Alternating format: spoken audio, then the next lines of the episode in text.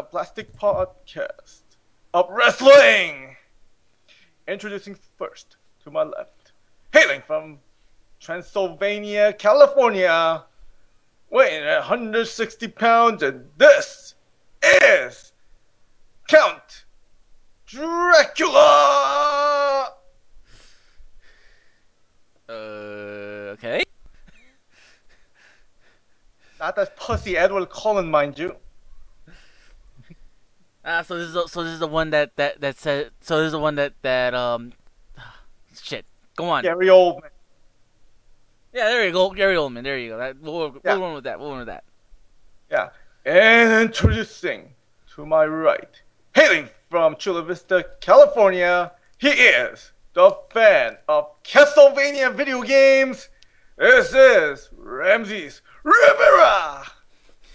I would have also accepted Ramses Belmont as well. Uh, c- you know, considering what kind of game we played at Comic Con, I don't know. Do you really want to be in that game? Well, considering also the last game before that was actually pretty damn awesome. Good point. All right, I'm- so I'm- we're not uh, here to talk about. fuck pre- the fuck the haters. By the way, Castlevania Lords of Shit, Lords of Shadow, fucking awesome. All right, but we're not here to talk about video games. We're here to talk about pro wrestling. And welcome to Kana, the wrestling podcast. I'm a little bit rusty because me and Ramses been out for about a few weeks since our last recording. Yeah, I mean we were, we're set to do a recording earlier in the month, but then I got like extremely sick. And then after Comic Con, I got sick. And I just like I just couldn't talk. Period. I was, like I was good to go, but like yeah, I was like a prepubescent like thirteen year old. Like I have Ramses. I think I did that joke already, didn't I? Mhm. Oh damn. Okay, well. Yeah, but- you know what the old you know what the old you know what the old theory of comedy they say do it once, do it once, it's good. Do it twice, comedy gold. Well, considering you've been doing the same schlick for like what, 12 times so far, what does that make it now? It's it's the Jerry Lewis of, of jokes now. Only in French. Exactly. Alright, so here's what we're gonna do. We're gonna go back to the usual route. Uh, uh, really, like as much as we want to talk about the previous Raw, SmackDown, and Impact we missed out, that would take forever. not just that i think like i I think a lot of things came ahead especially on raw and smackdown it came so much ahead this week that it's like we can skip a lot of it and get and it gets right to the point as we're getting to as we're getting to um raw and smackdown. Okay, but we can say one thing for sure, and that is Heath Slater job to a lot of alumni while we were missing. oh yeah. Color me surprised when they brought color me surprised when they brought out sid vicious Oh man! And when they brought Doink the Clown, and which by the way, he actually won that one somewhat. He won that somewhat, but then guess who came out? It's me. It's me. It's DDP came out, and I'm like, yes, it's all well in Yeah. the world. And technically speaking, that Doink the Clown was actually Steve Lombardi, so Yeah, actual so it's Doink the Brooklyn Clown- Brawler. Yeah, yeah. So that's not that's not surprising at all. Not one bit. my friend, my friend messaged me. I was like, man, Doink the Clown got really old and really fat. I'm like, you know, it can be anyone underneath that costume. I mean, Jericho was wasn't. Doink. it was. Doink. I mean, Jericho was Doink at one point. Would you be surprised? Would you be surprised if that was oh I don't know fucking Santino Marella under that mask? No, I wouldn't be surprised. Yeah. The minute the only the only time I'd be surprised if it was like Triple H was, was underneath the costume, but like, huh. Triple H, uh, wow, Doink got really big and really like he got really big and really roided up. What the hell's up with this? No, no, no, no try Ryback.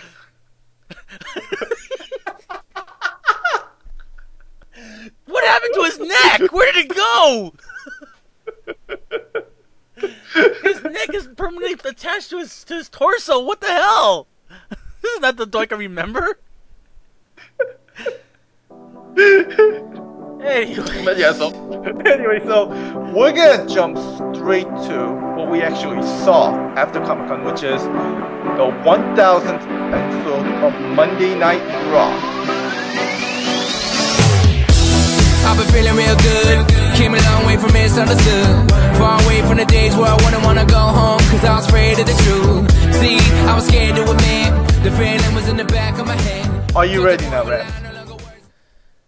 Yes, I am ready. No, no, no, you didn't hear me right. I said, are you ready? Yes, I am adequately prepared to do something or another. That's because that's how we're gonna open up 1000 episode of Monday Night Raw. Is by Vince McMahon intro- calling out Generation X. Which doesn't make no sense. Was it the last time that these two interacted? Weren't they in a feud? Wasn't that the same feud where they put where they put um where they put um Shane and um, Vince's Vince's faces on the Big Show's ass? I remember Triple H and Shawn Michaels dressing up like Vince McMahon and Shane Mac. Yeah, I remember, remember- that too. But it's like I remember more the pay, the the the blow off match where that that was the case, and I was like, oh shit. Anyways, keep going.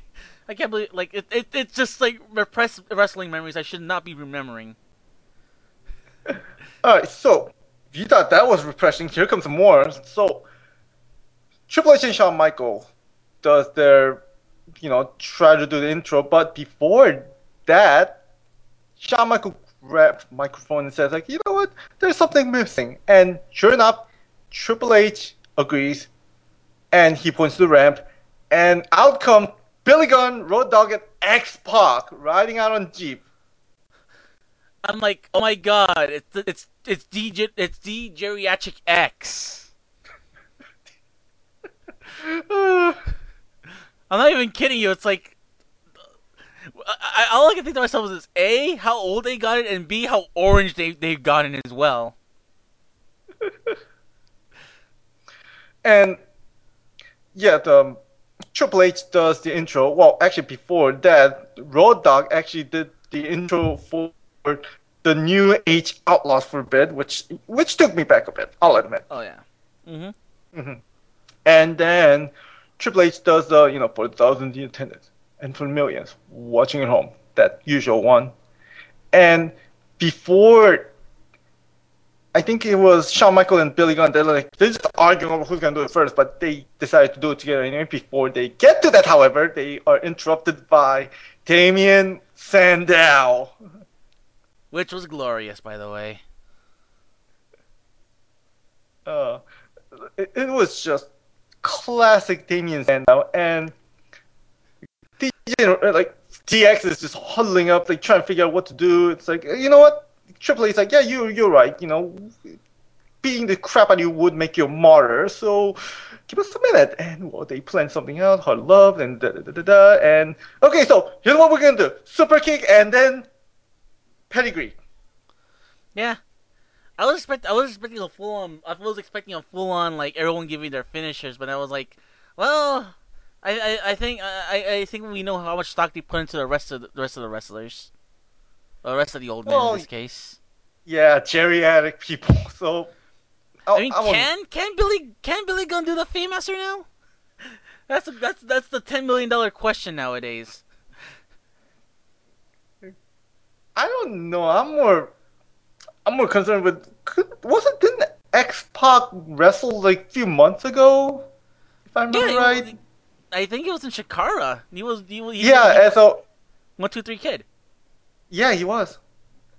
So I was like, he, he can still. I, I'm pretty sure he can still. I, can, I think he can still do his his um. I, th- I think he's. I think he can still do the Bronco Buster to the X Factor. I can't believe I remember his finisher. well, that was the signature move, actually. Oh God. Yeah, but Anyways, sure, you still remember. Anyways, yeah. So this segment, well, it happened. Yeah, the thing is, like, uh, like I said, the only, the, like it was interesting to see, but I mean, if if we hadn't seen DX reunited, um, like a few like a few years ago, this would have been great.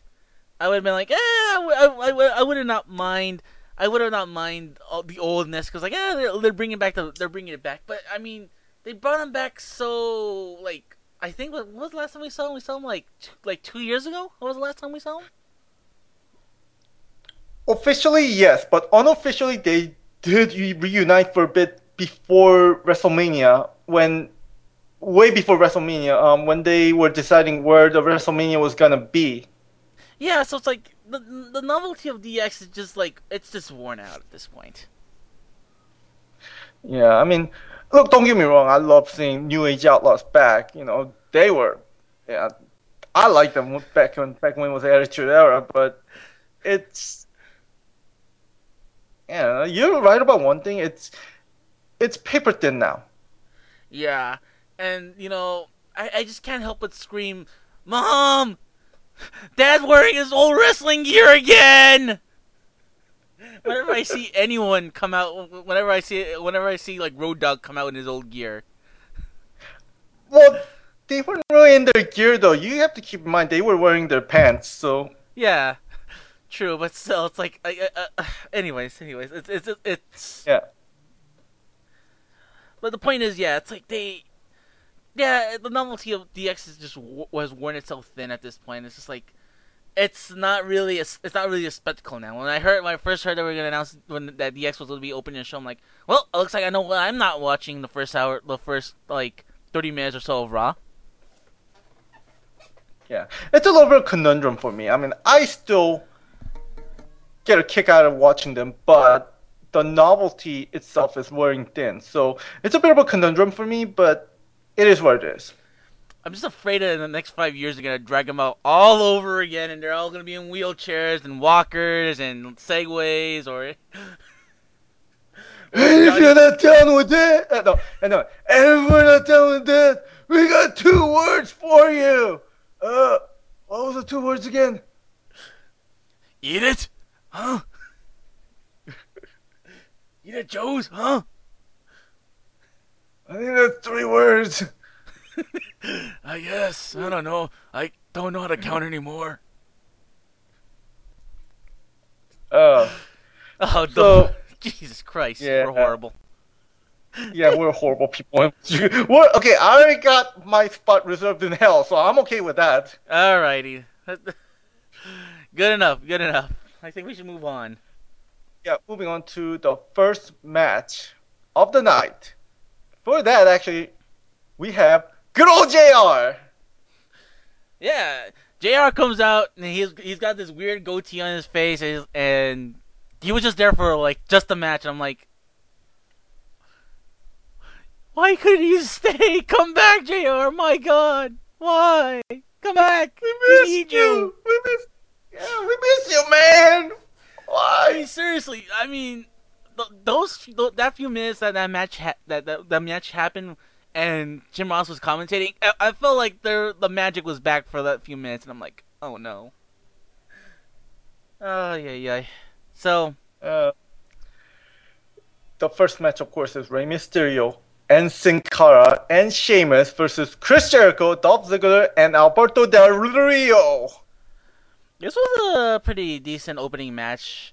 Um, I don't know. It, just felt like very like with with the with the without Jim Ross like. Without Jim Ross, this would have been like just like a meh match because it really does feel like one of those like mismatch Like let's put everybody together that has a conflict and go at it. But I don't know. I, I guess the the level of it went up just a bit because of having Jim Ross there in, on commentary. And that just goes to show you how much commentating makes difference. Mm-hmm. Yeah. Because we'll get to SmackDown, and I'm gonna then talk about. Yeah, I know. Yeah, I think you know where I'm going with this, but we'll get to that later. Trust me. That We is will. a prime example of uh, that's a prime example of how much commentating makes difference. But we'll get to that much later. Mm-hmm. So, and then after the commercial, we have Charlie Sheen on Skype talking about Ah. winning. These segments fucking suck.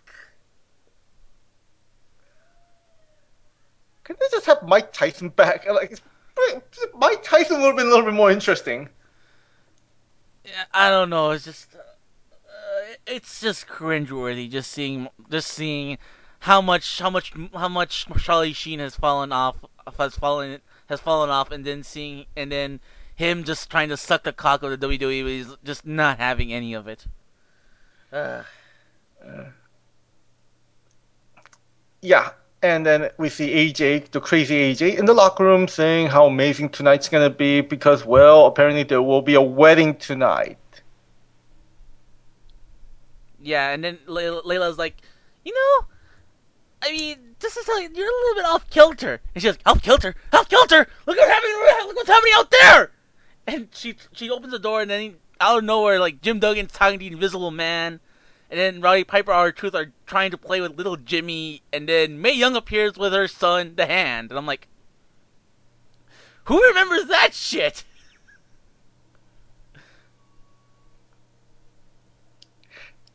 And that's when it's cringing for me. I don't blame you. It's just like it's like a two different segment combined into one. Like, what the fuck am I on? Was I on? And still on when I saw that.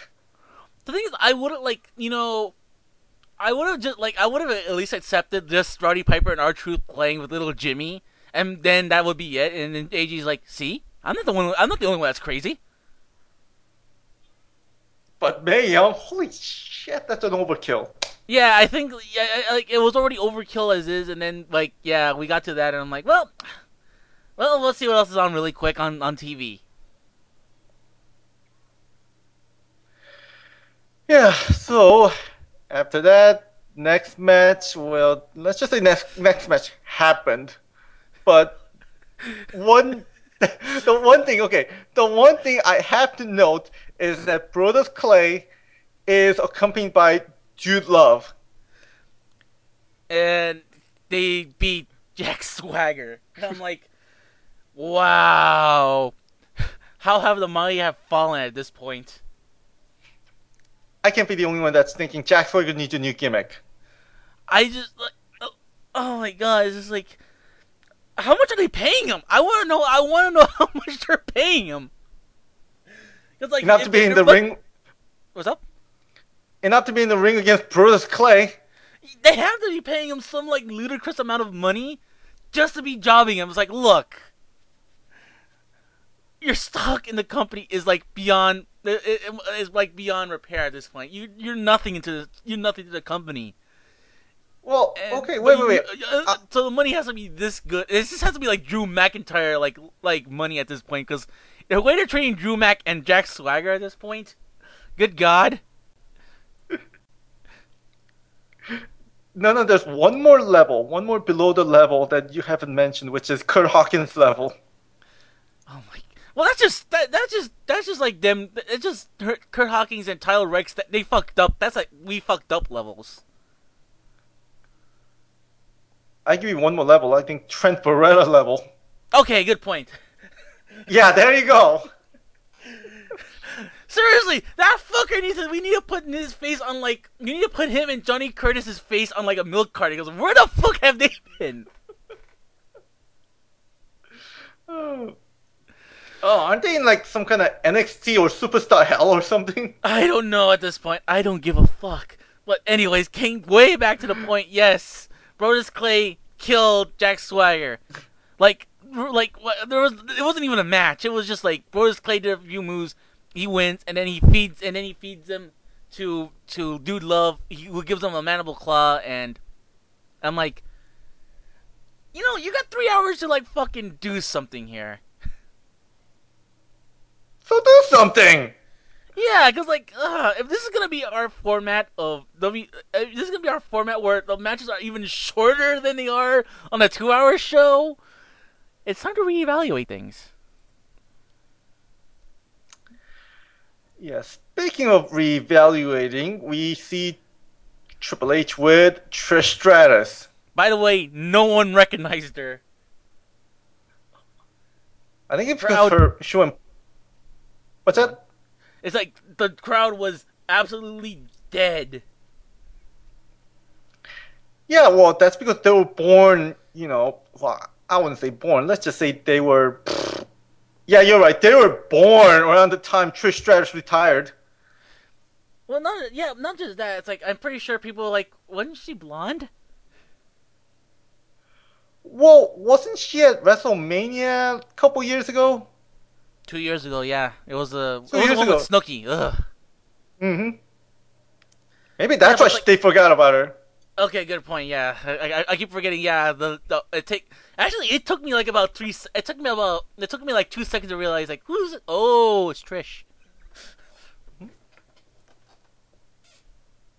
And holy crap, it gets more weirder. We get to the wedding after that. Yeah, the wedding. And- oh God. Yeah. And okay, I'll give you one thing, okay? They brought out Slick, aka That the was first awesome. African Yeah, I love the hell out of what Slick was doing there.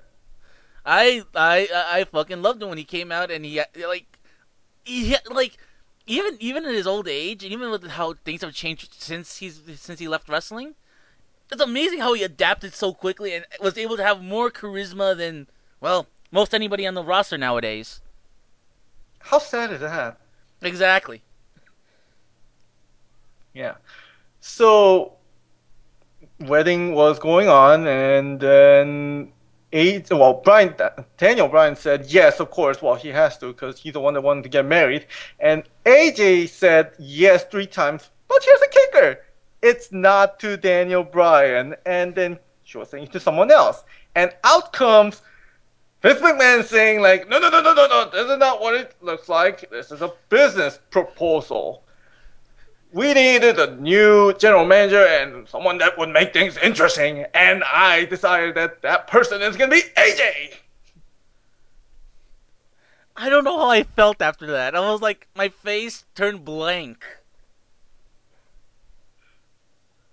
I was in a varying degree of confusion. It's like, what? Weren't you guys, weren't you guys saying for the last month and something that the previous former ex general manager was gonna be the permanent manager of Raw and Vinnie Mac comes out saying that AJ is gonna be the new general manager. Who by the way, AJ has no prior experience, so you they pretty much negated everything they've been building up up to this point. I I don't know. It's more like I, I, I- just can't I just can't make heads or tails of what, what the what the whole that the whole intent of making AJ the about making AJ the um the GM. I wanna say for the sake of making Daniel Bryan's life even more miserable than before. Well, not just that. I have this theory. I think I I- think they're trying to protect Punk.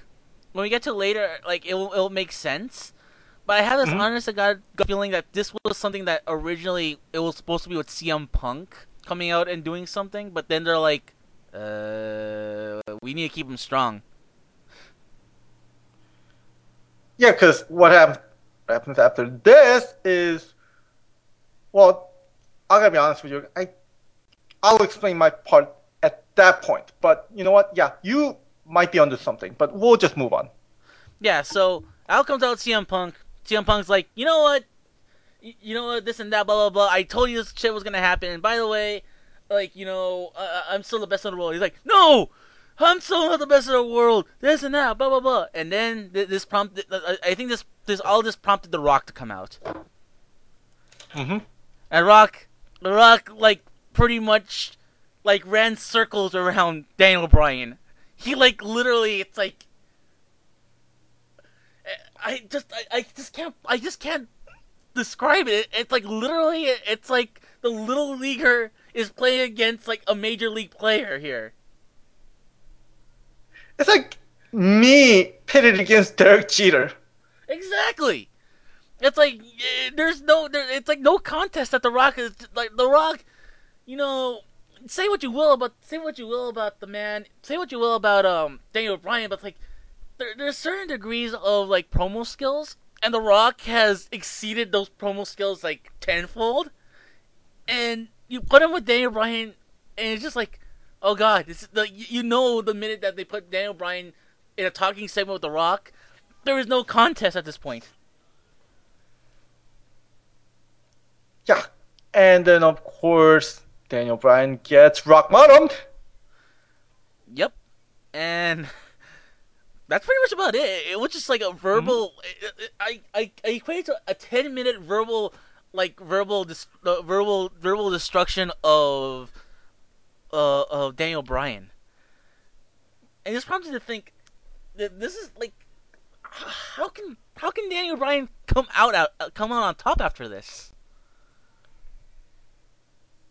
You know, okay, to be fair, anyone, well, most anyone that was pitted against The Rock would come out losing, really, when it comes to mic skills. True. So, really, I don't think Daniel Bryan lost anything. Well, not significantly. Hmm. I'll give you that much, but it's just like I feel like this damaged him a lot, having him being insulted by like everyone. Which we'll get to later about another like as a matter of fact, was it was it after or no, no, it happens later. Mhm. But like like even even the, even on Charlie Sheen gets a couple of shots off him, I'm like, oh god. Hopefully, that leads to somewhat of a new angle for Brian, because remember, like, we felt bad for Christian losing title to Randy Orton the next, the very next day. So, Yeah. and that led Well- to and that led to some interesting storyline. Yeah, it led to an interesting storyline. It led to some. It led to an interesting storyline where they killed the, the world heavyweight title. Like just now, they're they're finally giving it some sort of relevance. But I'll admit that those were some really good matches. Mm-hmm. So hopefully this ragging on Daniel Bryan leads to something, you know. Mm-hmm. Speaking of which, out comes out Bret Hart, and Bret Hart's like, and Bret Hart is like, "I'm here to introduce to you all. The, I'm here as a ring announcer. So here we go. Here is the Intercontinental Champion himself, the Christian." And out comes out Christian, and he's like, and then out, and then he's, and then Bret Hart's like, and then his opponent, The Miz. Before we go on to the match, I'm gonna s- stop right there for say, why? Where the fuck did he come from? Who, The Miz or Bret Hart? Let's say Miz, cause I don't want to insult Bret Hart.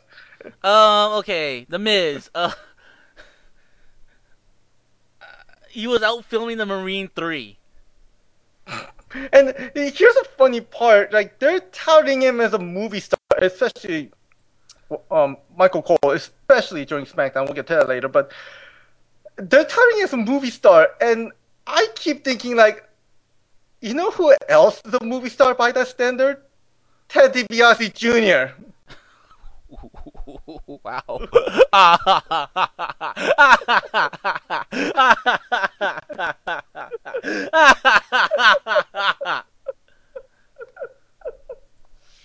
good point. Good point.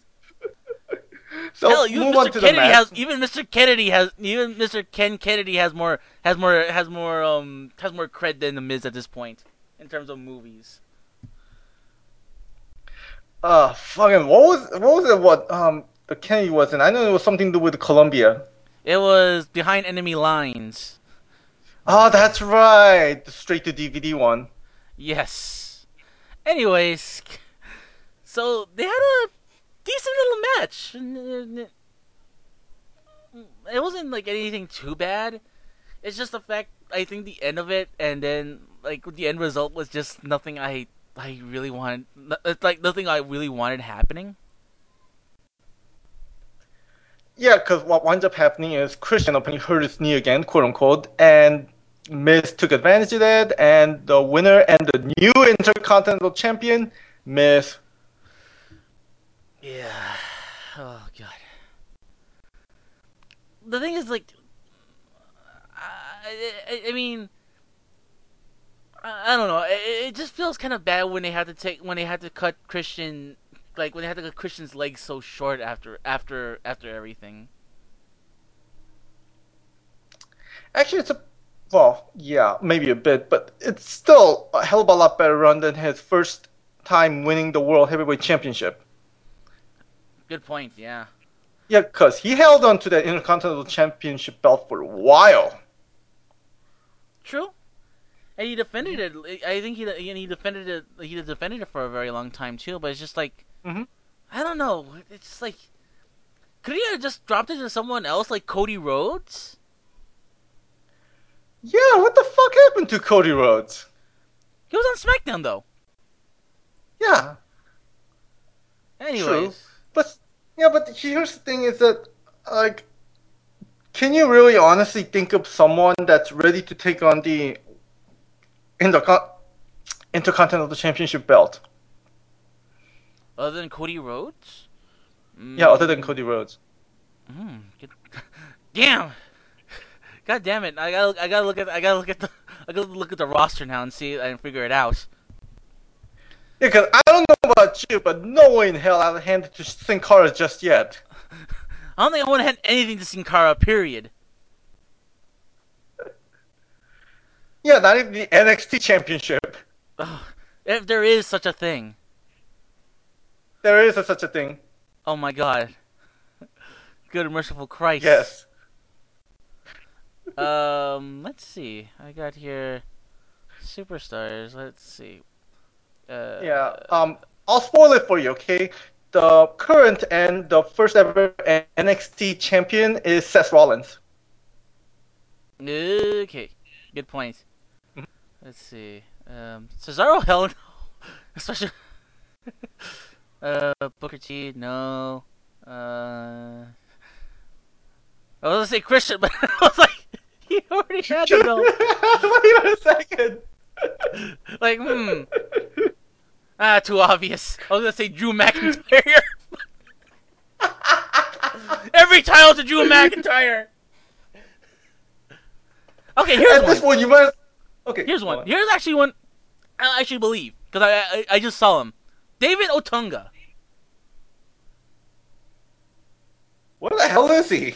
He's filming a movie. Okay, so all right, so this could be interesting, like movie star versus movie star. There you go. Yeah. All right, Yeah, that would- works. I- I'll buy that. Yeah, because like that's the that's the thing. It's like I don't know. I- I believe more David Otunga as IC champ than The Miz as IC champ. It's because like the thing. You know, another thing that I just realized.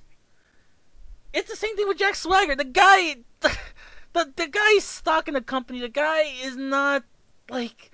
You know, they don't think le- they think less of him, and it's just like we're the the way that he's portrayed on screen. It's like you don't believe his credibility as a champion. That's the thing. I never really believed him as a champion. Really. Yeah, even I mean, how I mean, how how how like how much did we rag on on the Miz's um, World Championship run? He had a world championship run. Gasp! No, Gal- no, no, the WWE Championship run. Like, oh my god. I here's the thing though. Okay, it's kind of bad right now to me when Santino Marella is more believable champ than the Miz is right now. Yeah, I totally agree with you. Yeah, and like, oh man, like where to begin? But anyways, that's a whole nother story. Man, we can be here for a long time if we're if we're gonna talk. I can't believe I can't believe we just spent like almost ten minutes talking about the Miz. Jesus Christ. Yeah, that's ten minutes too long. Exactly. So why, why don't we why don't we move on to the next segment? Which is Triple H calling out Brock Lesnar. I will say this: this segment was actually pretty cool because, like, um, it's the stuff that it's the stuff that Paul Heyman said to to Triple H. I was like, "Ooh, ow, burn." Was like you know saying stuff about his daughters and stuff like that, and this all this all, all this back talk about his daughters and his family. This prompted um, Stephanie to come out and, and confront um and confront Lesnar, uh, ah, confront Paul Heyman about it. And I'm like, ooh, She, Wow. you know what? She might as well confronted um Brock Lesnar because she was fucking vicious.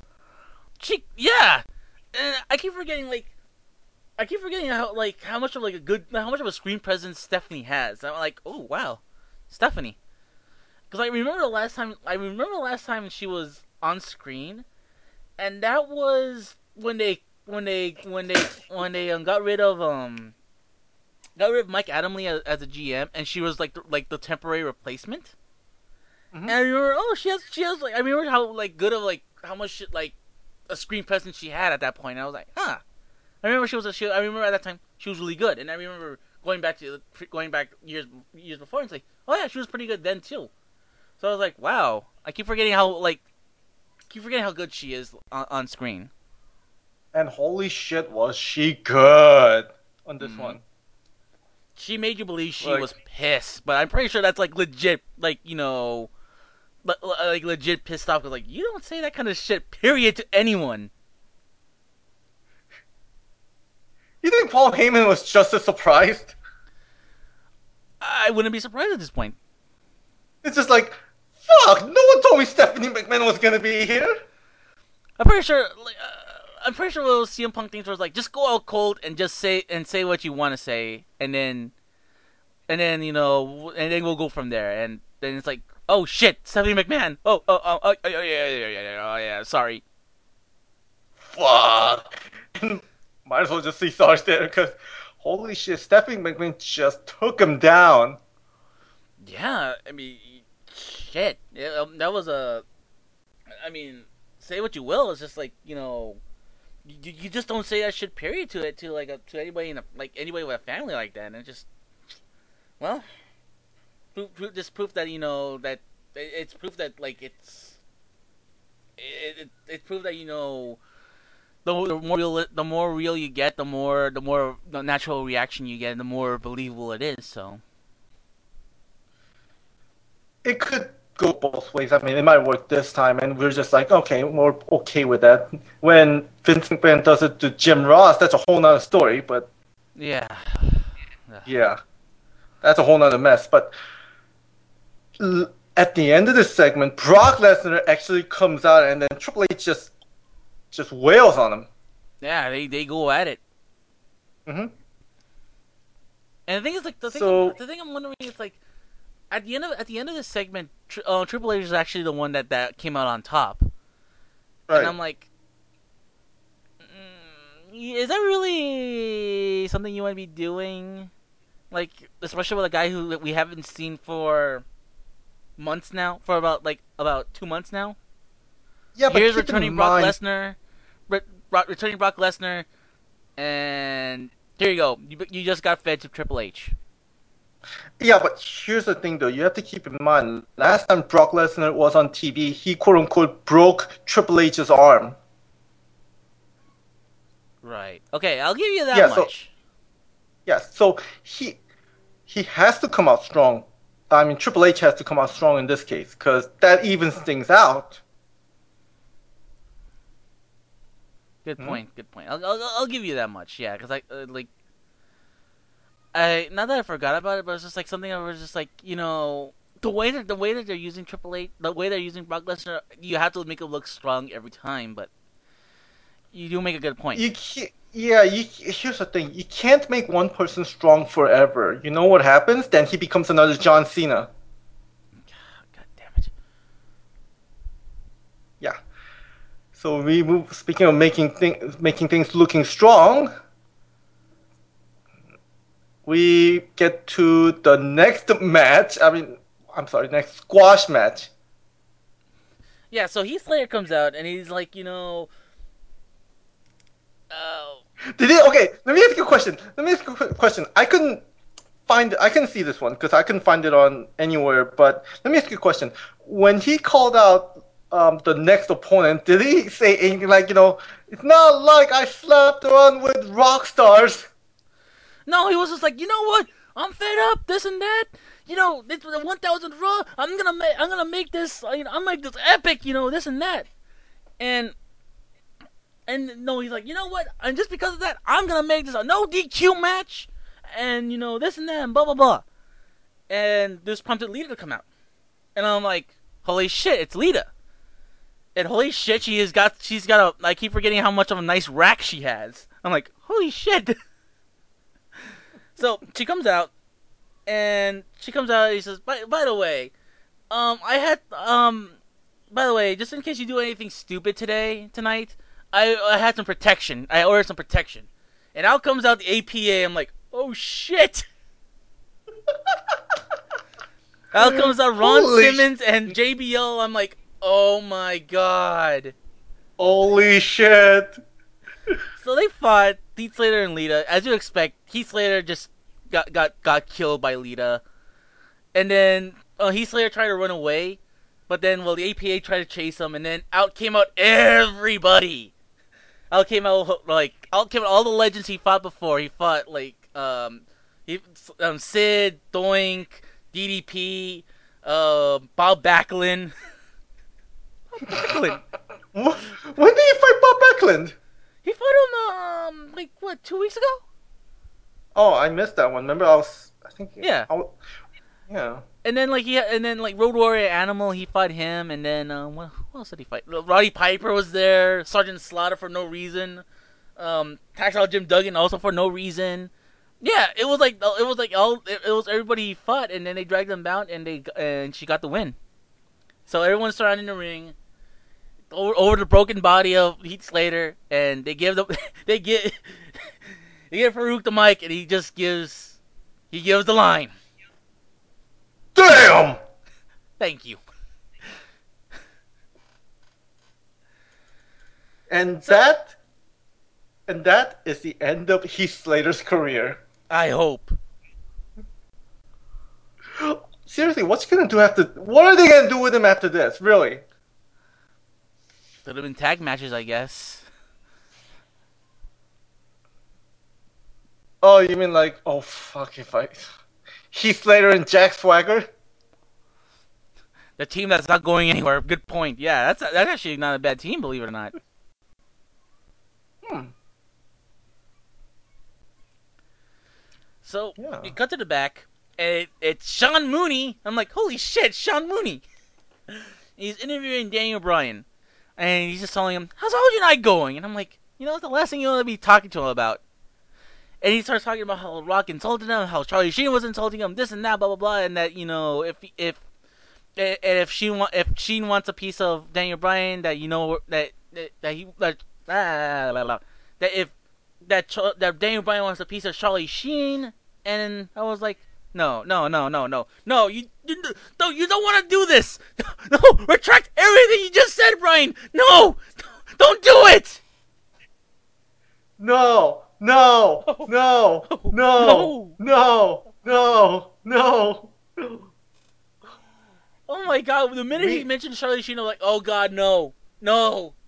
For God's sakes, don't don't challenge any celebrity. For God's sake, no. We've seen how it turned out. Oh god, yeah. So after that, eh, we had a match. Uh, wait, yeah. So after that, it was just like after that, it was just like a bunch of things. Like, by the way, did I ever tell? Did I ever tell you how much I hate tout? Uh, I don't even know what the fuck tout is. It's just like a 15 sec. It's like it's it's Twitter for it's it's it's Twitter for for YouTube. Oh, okay, I get, I get it now. It sounds dumb. Yeah, so it's like you only have 15 seconds to say something, and they've been posting these all all the time. They've been posting these all night, and I'm like, this is a segment where they just cram that down your throat, and I'm like, oh, I fucking hate this, because they get like the most like they, get the most stereotypical guys. They're like, oh yeah, uh, I I think that I think all this is happening. It, it, it, pretty good, and uh, my time's up. God, I fucking hate that. exactly. So, um, nothing, no- nothing really consequences happen other than like, the, like we had a backstage segment with um with Zack Ryder and John Cena, and he's like, "Oh man, look, I found, I found, I found the guy who was responsible for GTV." And he brings out Mean Gene, and me, and Mean Gene's like, "What the fuck are you smoking, boy?" and then out comes out the Rock, and Rock's like, "You know what? Whoever wins or loses, I hope you get the title because I want a piece of you again." And John Cena's like, "You know what? That's just your opinion. You know what? And that's fine by me. I'm gonna fight you if they, I have to fight you. I had to fight you." He didn't really say that. I'm just like that's what he always says. I'm like, oh, God. Mm-hmm. anyway, so after that, we cut to Kane on, in the ring. He comes out, and so he's out there. He's waiting for his opponent, and out comes out Jinder Mahal. And he brings. Oh God damn it! He brings out all the rejects. He brings out. He brings out Drew Mac, which I'm like, yay! Jumac, your your boy Trumac is boy. finally on TV. He brings out Jumac, Tyler Reks, Kurt Hawkins. Um, on, and uh, uh, not, yeah, yeah. No, I'm sorry, not Hunico. Uh, uh, it's uh, No, who did and uh, yeah, that's Camacho. right. That's right. I was like, I'm missing someone. Oh yeah, the ethnic team. Okay. Yeah. So they brought all these guys, and they're like, "We're tired of being really held down for very long. We're gonna make an impact." And so they all fight Kane, and then out comes out the Undertaker. And I, I, I suddenly realized, holy shit, he stole his costume from Super Shredder. Meaning he stole his costume from Kevin Nash.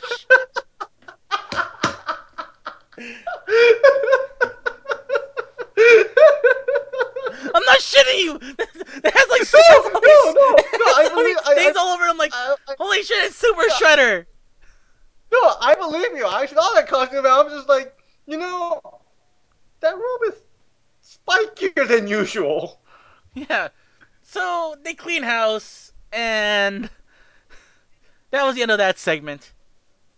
So they cut. So they cut to Charlie Sheen. They're like, and, And- Charlie Sheen's like, this and that, blah blah blah. I'll fight. I'll, I'll fight Daniel Bryan. I'm like, No!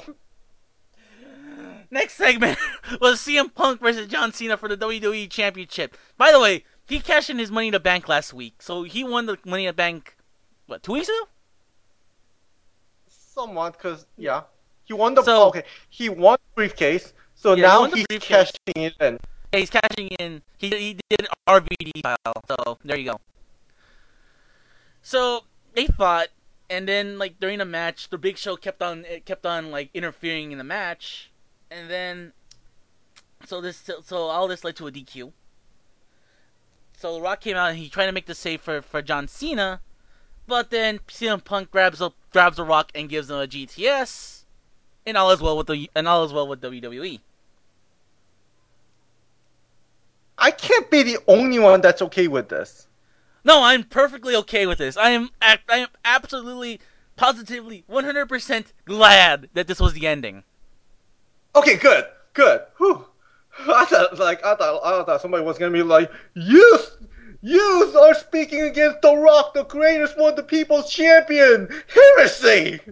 Here's the thing though. I'm I'm looking at it more along the lines of like like John Cena versus The Rock. We've like we already seen it once and we know how that turned out. And if they do it again, it's going to be even worse. CM Punk versus The Rock though. There you go. That's a more interesting conflict to be honest with you cuz like there's a air of disingenuous dis, dis, disingenuously uh there, there's something fake about John Cena. Like uh, there's something like not genuine about John Cena whenever I, I see him do promos against The Rock. So I think like having him fight, having The Rock go against the go against CM Punk, who has a legit like 100% like per- 100% beef against The Rock, and and if this if they can hold up for a very long time, I would be very very very pleased. Okay, I'm gonna stop you right. I'm gonna stop you right there for a bit. I agree with you on the CM Punk part. Part. I think this could be our greatest verbal NASCAR of all time. I'm borrowing that from Ernie and Jesse, by the way. But I think this could be like it's one of those feuds where the promos are so fucking insanely awesome. We're gonna remember this for the next five plus years. Yeah. Uh, but I'm gonna get back to John Cena for a bit. I took a time to thought thought about it, and then I realized that okay, I think they had to dumb John Cena down when it comes to promo because if John Cena, because you and I heard John Cena on a sincere level, like for the most part, it was against CM Punk when you know when signing against um, signing the contract and stuff. We've heard him be sincere, and when he's sincere, when he's intense, his promo is pretty good. But the thing is, if he were to use that intensity and sincere promo against The Rock, then that's gonna make him look a little bit stronger than The Rock, and you don't want that. Uh, and not to mention, WWE was, I think WWE was trying to play safe, like trying to keep John Cena face after fighting The Rock. That's why they had to dumb him down, you know? Good point. But it's just like, yeah, it's like, I don't know. I, I just feel that they could have like, I, like there, there was a little bit of, of um, you can see a little bit of the honest John Cena, just a bit. Like we can see a little bit of it towards the end of it, but it's like, Yeah, but Um, see, that's towards the end of it, mhm, right, No? right, right So- before. Uh, yeah. yeah, right before the match. Yeah, yeah. So really, at that point, everything is settled. So there's really nothing to lose. So yeah, yeah, I'm not um, so yeah, so there's nothing. But the thing is, like I said, I think this would be a much better fit to get CM Punk out of like this runt where it's just like it always seemed CM Punk was always in second place compared to John Cena. I don't know, not in the recent years because we've seen CM Punk a lot more than John Cena in a more um, more high profile matches. Yeah, but let me t- let me let me tell you this: who closes Okay. every pay per view? Oh fuck, you got me there. Exactly. So I think this is like, I honestly think this is gonna be like them giving the ball to CM Punk and saying, "Look, we're gonna see how this works. Now, we've seen how you work, and you work, and you're you're getting you're getting over pretty big. Let's see how you work in a very high profile match." And I cannot wait to see the verbal exchange between The Rock and CM Punk, Now this leads me to my problem. which is I, I, I expressed this to I expressed this to another another friend of mine on, on his Facebook, and I, I said to him, I fear another pipe bomb sitting Indian style on top of the on top of the uh, on top of the stage promo from CM Punk. And Do it once, it's great. Do it twice, you sound like a crybaby. I don't think he'll go that far. Good. I think he'll be yeah. I th- look, that pipe bomb promo was right before his contract expired. So at that point, he had absolutely nothing to lose. Right now, he's the champ. Yeah, Keep that in mind. It's a two di- yeah, it's a two different setting. Yeah, but the, the thing is, like, I, I, I that's that's my biggest fear. They're, they're, they're gonna, that's the, that's the direction they're gonna go to. I'm like, you don't want to be doing that because, like, again, it just kills his credibility having him talk, like, talk about the industry again. Or They're not gonna about- do it, okay? No, yeah, I, they're not gonna I have it. confidence. What- I have confidence in this. I, I have confidence in you Yeah. because I, I see your point. Yeah, what's gonna happen though is that he is gonna just d- try to destroy Rock verbally. Like, just talk about how he said he's gonna be ba- he's back permanently. He's gonna be, you know, not going anywhere. But yet he was out filming movies again. We know because we've seen his IMDb. He has a lot of projects after this, including another Fast and Furious movie. And, a, and above all else, a movie of his got delayed. Yeah. For A movie. I, I, reshooting. a movie- a movie I'm pretty sure CM Punk was like, I wish I was in that movie. yeah, CM Punk would have been an awesome Cobra Commander. There you go. but but you know what? Yeah, because at this point, like maybe it's just me, maybe it's just me, but because we know, because I know what Rock's schedule, uh, Dwayne Johnson or Rock, either way, because I know what his schedule is like, I'm rather disenchanted by him. Hmm.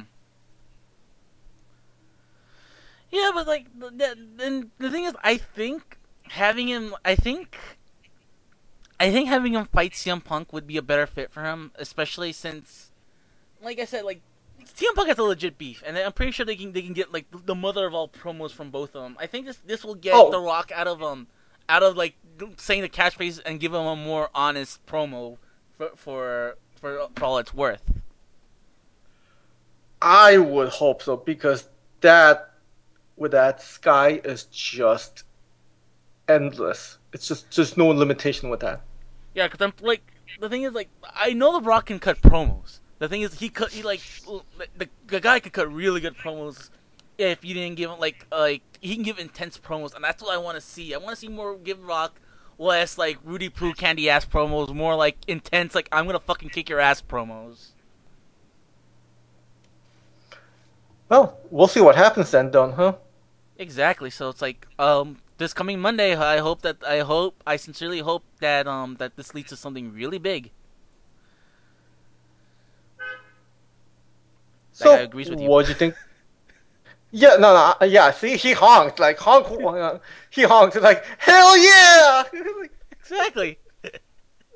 Anyways, I don't even know that guy. exactly. Oh, So- what do you think of this Raw? Uh, I don't know where to start with how bad it was up until those last 15 minutes or so. Uh. Like, if this is the structure of the show for the next foreseeable future, I sincerely, sincerely, sincerely hope that they pad it out better next time. Like, with just me, or did the matches, other than the main event, the matches seem shorter than the two-hour Raws they've been putting out.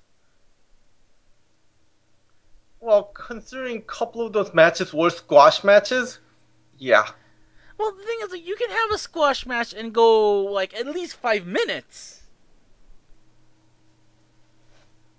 No, these I don't think these even lasted five minutes. Like maybe Exactly. Slater, yeah, maybe Heath Slater match lasted like five minutes tops, but No, that's about it.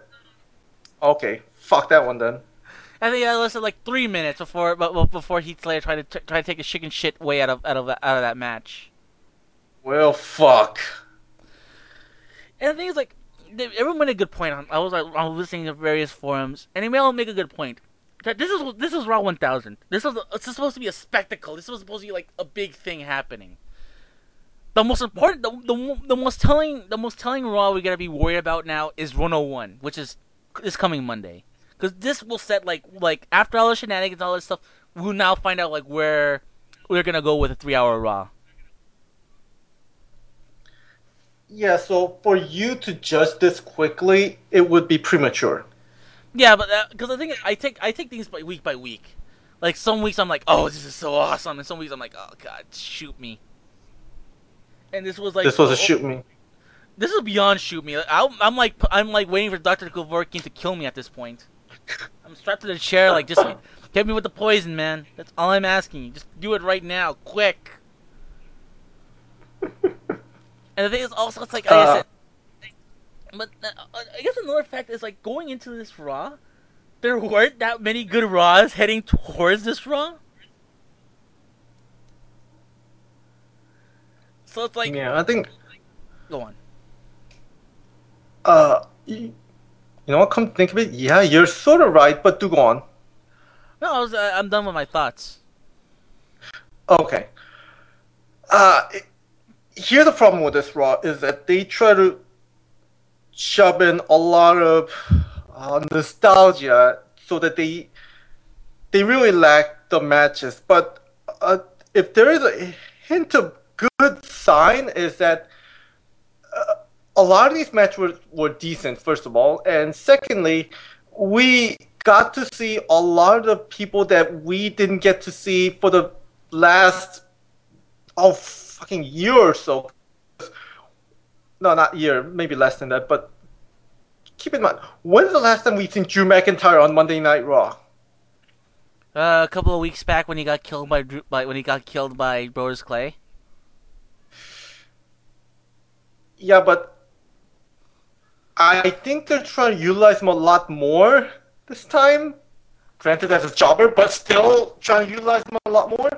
So, okay, let's say for 1001, okay, there will be more time slots because, well, we're not gonna obviously, obviously, we're not gonna have DX shenanigans. We're not gonna have um, a lot of the nostalgia segments. So We're not gonna have a wedding. it's gonna leave a lot. Yeah, we're not gonna have a wedding either, so that's gonna leave a lot of time slot. How they utilize that, that's as you said, that's when it matters. Yeah, so it's like that's like I said, as as standalone, it was a bad show. As a, as a as a whole, I can't really judge it until we see a show that's more like streamlined, which is going to be this coming Monday. Mhm. So yeah, So I'm gonna see what happens. Yeah, I'm gonna see what happens. Really, that's all I can say. All right, right, alrighty. So, Mm-hmm. um, so we want so should we go on to the next show? Yeah. Yeah.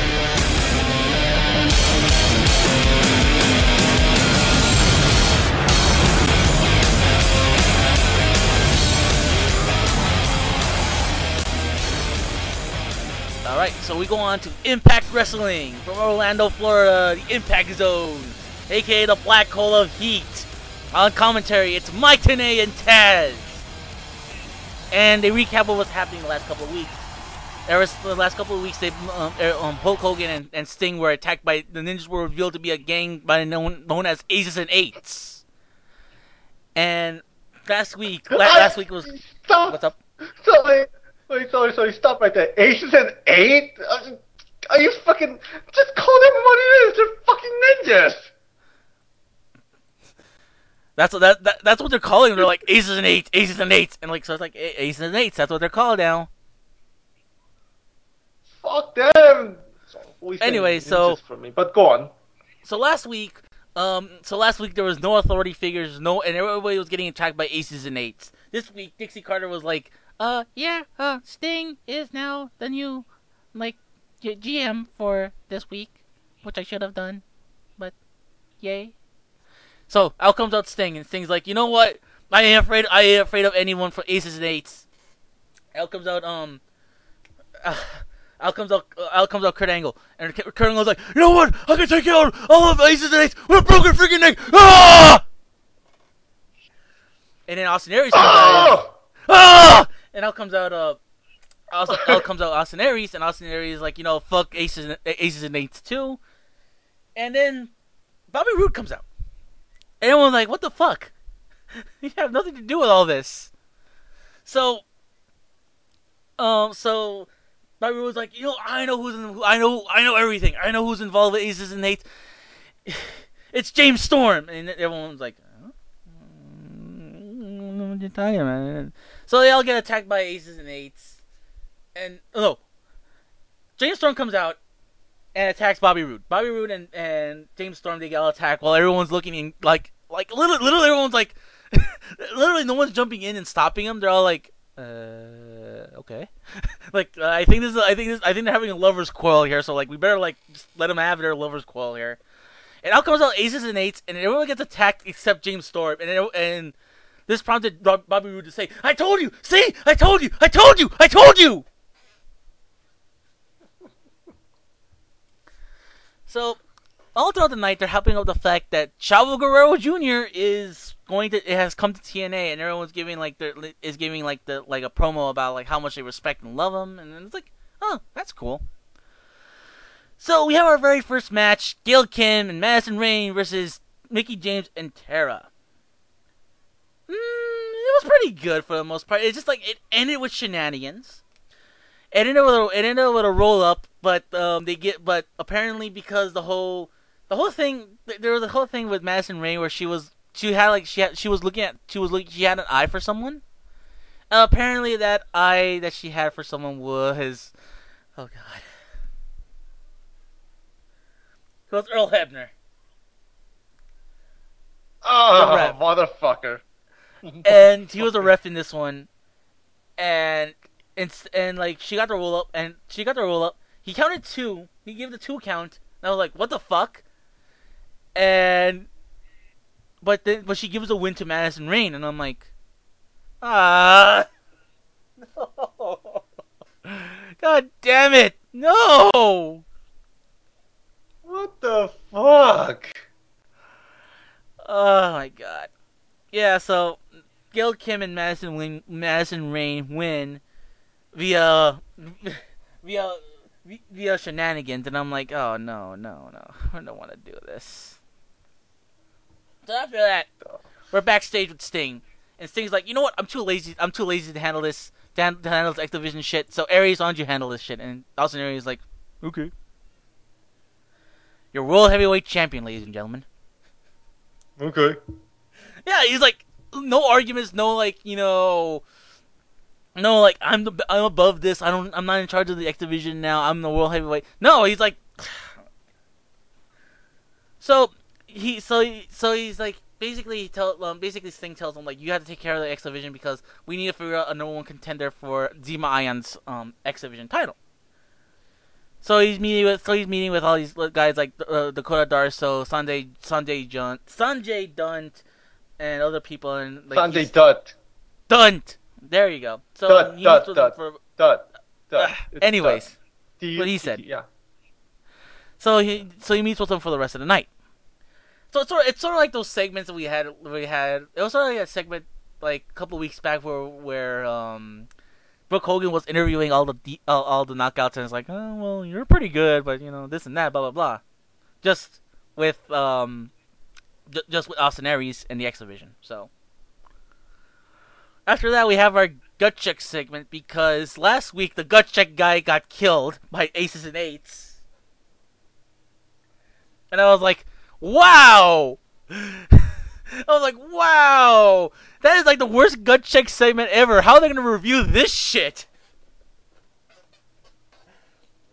I was honestly expecting him to like review it and- and be like, look, uh, we like this guy and all, but he just doesn't know how to sell being beat up by eight guys.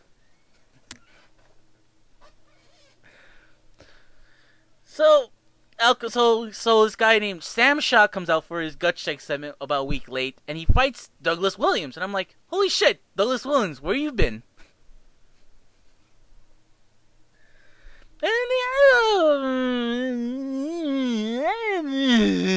kind of match. It wasn't bad, but it was like it's tepid water. Okay, I'm reading the result here, and he's not in his ring gear. Like apparently he's wearing a sneakers or something. Yeah, he's just he's still, he just like a goof. And then I, I here's another here's another telling sign that this match was inconsequential. Um, during the match, um, Al Snow was on was, was there was there was there on in in the ring, and they get it, and he gets attacked by by none other than Joey Ryan.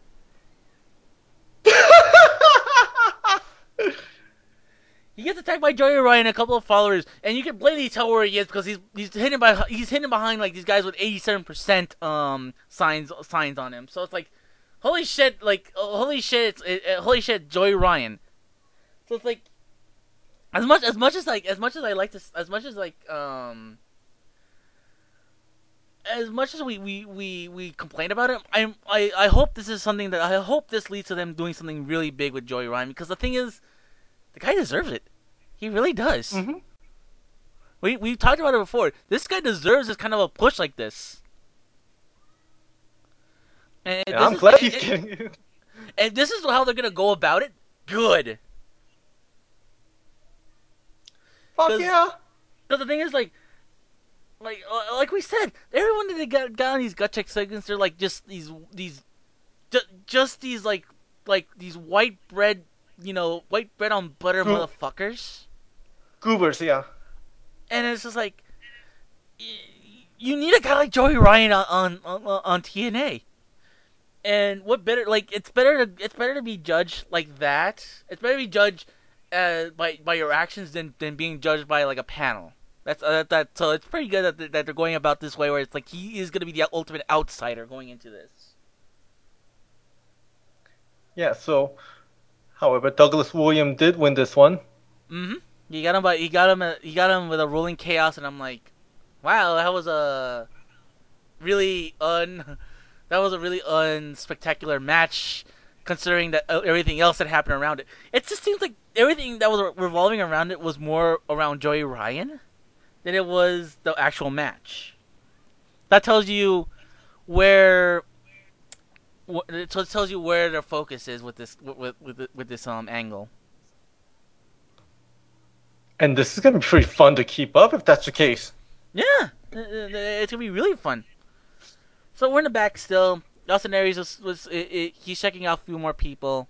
So he's like, you know, make your case, Rashad Rashad Cameron. He's like this and that, blah blah blah. He's like, no way. Next. So, so Chavo comes out, and Chavo Chavo's like this and that, blah blah, Viva la Raza. And then Kid Kash comes out, and I'm like, holy shit, you're old. And second, it's like it just doesn't help that he's wearing a sh- these, these shirt. He comes out shirtless, and he's like tan to like he he's got that he's got that um Hulk Hogan orange glow to his skin at this point. Oh, And he comes out. He's make he comes out with Gunner, and he's making fun of Chavo's. He's making fun of the Guerrero family. Mainly, ma- mainly he's not making fun of. He's he's making fun of Chavo Guerrero Senior, and he's making fun of the fact of this and that. That you know that he's old. That you know he can't wrestle. And then he gets him by saying like, or maybe he's drunk. And then they, and then um Chavo gets Kid Kash, but then um and and then Gunner like attacks him, and out comes out Hernandez to make the save. And I'm like, hmm, that was a decent little segment. It's just like the thing is like, I kind of wish they didn't have to use the family legacy as a crutch to get an angle forward. yeah, but they even okay. Here's the thing about TNA is that they're fucking shameless. Good point. Good fucking point. Yeah. Again, I fucking hate TNA. If there's one thing I hate about TNA, one thing more than anything, it's the fact that they bring in family. Not just once, not just twice, but I fucking lost count. Yeah, they. Yeah, it gets to a point where it's like you just don't know it. You, you just lose count at, at some point. But regardless, it was a bleh kind of segment. So speaking of bleh kind of segment, we go. we have we're in the back with, with Taz, Al Snow, and Bruce Prichard.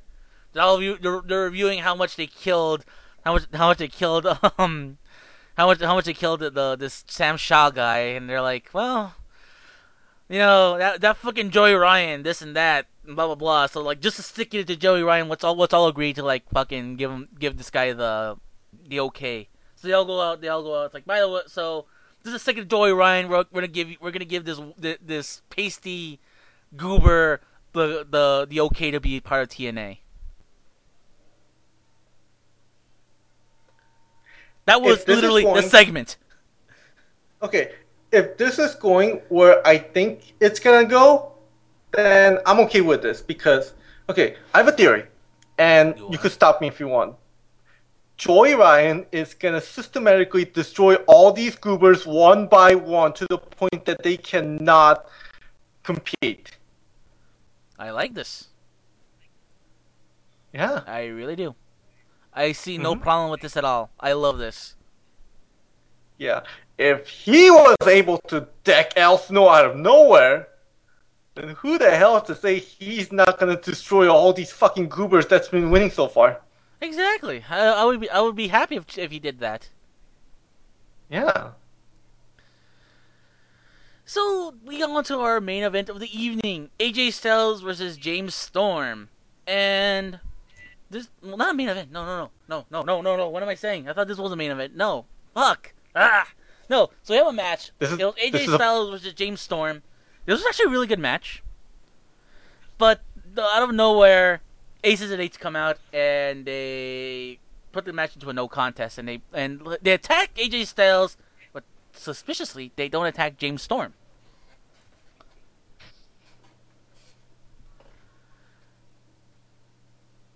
So everyone, so everyone is um, what's up? Okay. Yeah. So, so, so, so he's being interviewed back, and he's denying everything that happened. Like, I don't know what the hell's happening with aces and eights, this and that, blah blah blah. So, so after that was like, after that was like the, the the official like you know after after that after that talking back with um with James Storm. We go we go on to this we get we get back and they they, officially say well just just is like they, they it's pretty much a repeat of what they said in the back where it's like we're gonna stick it to Joey Ryan and we're gonna like give you the okay. So there you go. Mm-hmm. So in the back, so we go we go back once again in the back with Austin Aries, and he's down to and and he's like, you know what, I I like. So he's he, so he's with with with with um with uh with uh, so he's still with the guys.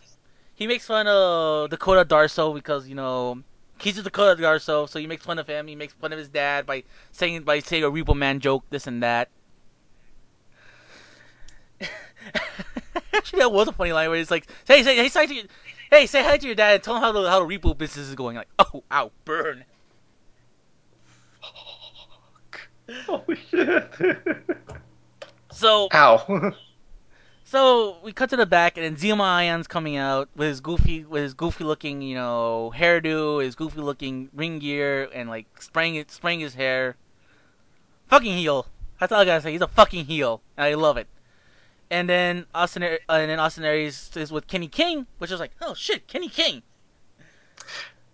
oh yeah, that's a whole nother mess and a half. But That's a whole. That's, That's a why whole it's like, oh shit, they're actually like using Kenny King, and Kenny King's like, you know, and uh, Austin Aries like, you know what, I know you for a while. Go at, go at it, and give me a good match. So it's Zema Ion versus Kenny King for the X Division Championship, and this was a really good match. This was a really, really good match. Like again, it's just proof that it, just proved that Kenny King. It, it's like he's ready. He was ready for this, but it's like you know the the circumstances that came about was not kind of like was not ideal. But hey, he's doing pretty good. Mhm. So the winner of this match, unfortunately, was Zema Ion with a, with uh, with a pinfall. all right. So after that, Bully Ray is like Ace and Eights. I don't give a fuck. I want. I just want to fight. I just want to fight. By the way, he called he calls his fucking cell phone a Twitter machine. What a goober. Does he even does he even know what Twitter is? Yes, he does. He has a he officially opened it. He it was a this was a this was an interesting this was an interesting opening segment a few weeks back where he's like, you know what? Here's my big announcement. I'm gonna open the Twitters. I'm gonna make a tweet. I'm gonna make a tweet. My very first tweet. I'm gonna make it out here live. I'm like, oh my god. Really? This is like your. Are you serious, man? Is this really the big angle right here? It's like I'm opening the Twitters. Ooh, oh, look at the badass Twitter over there. Exactly. Oh, look at that badass! Look at look at him. He think, he thinks all good and all that stuff. You know, I'm gonna him back. So, so after that, it's the main event of the evening: Bully Ray versus Kurt Angle, and holy shit, they actually had a really good match. Hmm. I really like. This is the thing where it's like, Bully Ray, like he like the secretly he's a really good wrestler. And you know what? Then again, too, it also helps that he's that he's with Kurt Angle, and holy shit, Kurt Angle. Say what say so say what we will about like his his um his his health, but holy shit, he can give a good match. So after that, after the match, um oh well, Kurt Angle wins. He wins by by Olympic Slam, one two three. He gets he gets it, and it was for a Bound for Glory match, so he he he, gets a few points. So once again, everyone gets attacked by aces and eights. Out comes out AJ. Out comes out Sting. Out comes out Austin Aries. And it's like a whole fucking brawl all over the place. James Storm comes out, and everyone's like, "We ain't gonna like." Literally, they raise their hands. They're like, they don't want to touch him, and everyone's still like suspicious.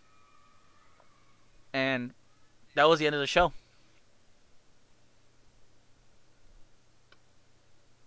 So your final thoughts? It was actually not a bad. This was not a bad impact. last couple of weeks it's been bad because they had to do because they were doing that Claire Lynch bullshit angle. And it's just like, uh, they, thank God they dropped it for this week, and they actually focused on something that's more important with the East. Like, as bad as it sounds, Aces and Eights sounds like a more intriguing um, angle than the than, than the whole thing with with um, with AJ Styles. I'm serious. Well, anything is better than the whole AJ Styles angle at this point. Come on. Good point. So it's like the like the more they get away from that, the better. And I like that they that they got away from it. Like they they, they got away for just for a bit. So yeah, All right. So so uh, not only that, it's like the matches the matches other than the than the knockouts match, they're all pretty good. Well, maybe the gut check segment, but but then- but then again, that's a whole that's a whole different story altogether about why that that match was not that good. hmm So yeah, so why don't we go on to our next show? Might as well. Yeah, because I mean that's all I gotta say. It's like there really isn't really much. I mean they're they're really just um, it really seems to be stagnant until there is something to do with aces and eights. Like I think they're transitioning their um, I think they're just transitioning the whole like they're, they're trans not plot, but they're transitioning all the angles to aces and eights, and it's just like I think that works better for all the angles they've been doing so far. Wouldn't it be hilarious? Wouldn't it be hilarious? Let's say, oh, okay, we just, as much as we don't want to talk with the AJ Styles and that that lady, what's her face, the whole feud. What if, yeah, hey, what if she turned out to won the Aces and Eight? I wouldn't be fucking surprised. All right, so that said, let's move on to the next show.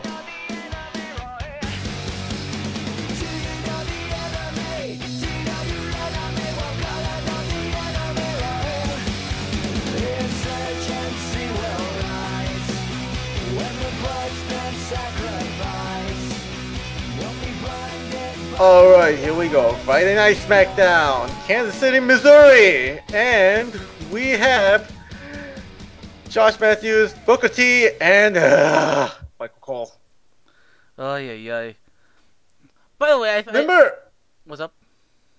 remember what we talked about on Monday Night Raw? How commentary can make a whole lot of difference when it comes to a match. Mm-hmm.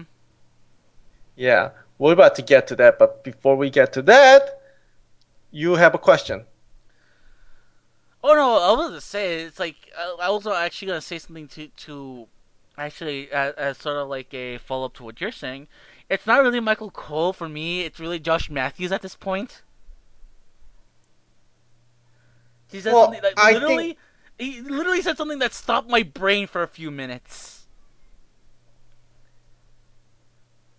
Okay, but it's a tan. Let's just say it's a tandem thing, but we'll get to that. Yeah. because we are first introduced to the new Intercontinental Champion Miz.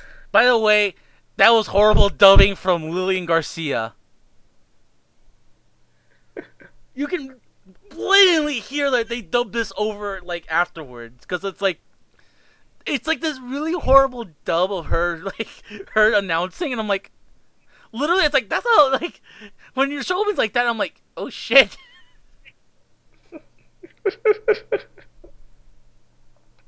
Oh man, yeah. And then of course is boasting, and then out comes Christian, and apparently we have another WWE Intercontinental Championship match between the champion Miz and Christian. this is actually pretty good. I, I think this was a much mm-hmm. better match than they had the one on on Raw in my opinion because I think they went they went longer Yeah, this was really a good back and forth match. Yeah, so it's good. Eh, like for opening, like if there's anything I like, if there's anything I like about SmackDown, if they open with a match, it's, it's a really good match to open the show. Open the show. I will say one thing though. Even though he was in that shitty movie, that did absolutely nothing for his moveset, because his fucking moveset is same as I remember two years ago. Or a year ago even. Uh, the, the thing, the thing that's surprising is that like the way he, the, it's the thing that I don't like is that like thanks to thanks to how he had thanks to the, thanks to the movie and how he had to like change his hairdo and everything, he seems a lot older now. He looks like a Chris Jericho cosplayer. Exactly. I don't know why. It's like I look at the way he he does his hair now, and like he's got a little bit of stubble now, and I'm like, oh my god. It's like it's like he he looks he looks ten years older than he really should be. It's like, uh, if he's trying to pull off the whole Jeremy Renner look, he's kind of failing. Oh yeah, he he he's feeling big time. All right. Yeah, so getting back to the match, it was good back and forth. It was really great, good match. But in the end, Miz retains the title. Yeah, like you know, it, it, it's just like uh, it's one of the things where at the end of the day, I'm like I'm trying to figure out like why would they give it to him, but it's like, eh. We, we, we went through this. We went through this. We went through this whole mo- notion. We went through the whole motions once. Let's not go through it again. Yeah. So next match, we see Jinder Mahal making his way into the ring, and he will face he'll face the Ryback. To be honest with you, it, it, it's proof that the, uh, that the, at least they're trying to give Ryback some sort of like competition now instead of just him fighting like these goobers. I was gonna say they ran out of high school kids. Yeah, he killed the entire high school. uh, but I will say this: like Jinder Mahal actually put up hell of a fight. I think this was probably the most fight someone put up against Ryback that I remember. Yeah, but I think that I think this is leading to something where it's like they finally give him some sort of competition and like, uh, like, and then Ryback, you know, he like he like hulks out and he starts beating the crap out of him. But at the end, but you know, yeah, because you're supposed to keep him like you're supposed to keep a guy like that that that strong with like that. So Yeah, strong and stronger because what winds up happening is that is that Jinder Mahal ran out, like he ran away, chicken shit, you know. So count out, and Ryback won. No, no, no, no, no. That belongs to Alberto Del Rio and Alberto Del Rio only. okay, all right, fine. But yeah, he just he just walked down like fuck this noise and he just left and Ryback's like no fight me beat me more invisible pyro. Feed me more. By the way, I got a question to ask you. Where are those where are those mortars going off whenever he does that? What's that? Where are those mortars coming off whenever he does that? Because like whenever he comes out of the ring, I hear like fireworks, but there's no fireworks. Oh, probably just a sound soundtrack, I know, but it's like sound effect. it's like invisible pyro. You know why? You know why? Because he ate the pyros. Good point. He ate the mortars. Yeah, he ate the mo- yeah he ate the mortars because you know they have to feed him. Yeah. So yeah, Go on. all right. So they showed the match between CM Punk and John Cena. Okay, sure, and then they show a couple of touts. Dumb. And Daniel Bryan and and Daniel Bryan Sheamus, which at, at the end of it, Sheamus gives him a gift, which is a book titled "How to Last More Than 18 Seconds Ow. in Bed." Burn. In the bed.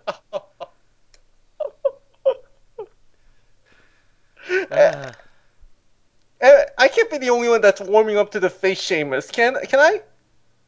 no, I, I like the thing is like, like it's, I've I've been, I've been down for a Sheamus for a while. Like yeah, said, you like, have, you have. You know.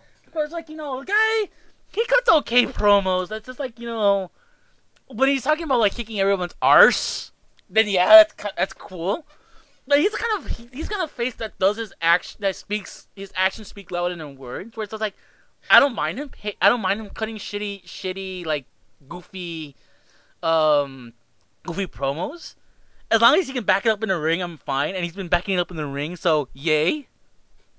Yeah, but this was actually funny. I I, I actually laughed on this one. Uh, I was like, huh, funny. Six, 18 seconds. Huh. Yeah, yeah. So we get to the next match, which is which is of course Sheamus versus Cody Rhodes.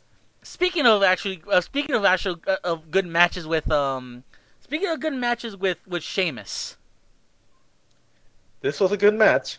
Then again, too, he was playing with Cody Rhodes, and I'm I'm pretty sure at this point he is like you put you put anybody against Cody Rhodes, it's bound to be a classic.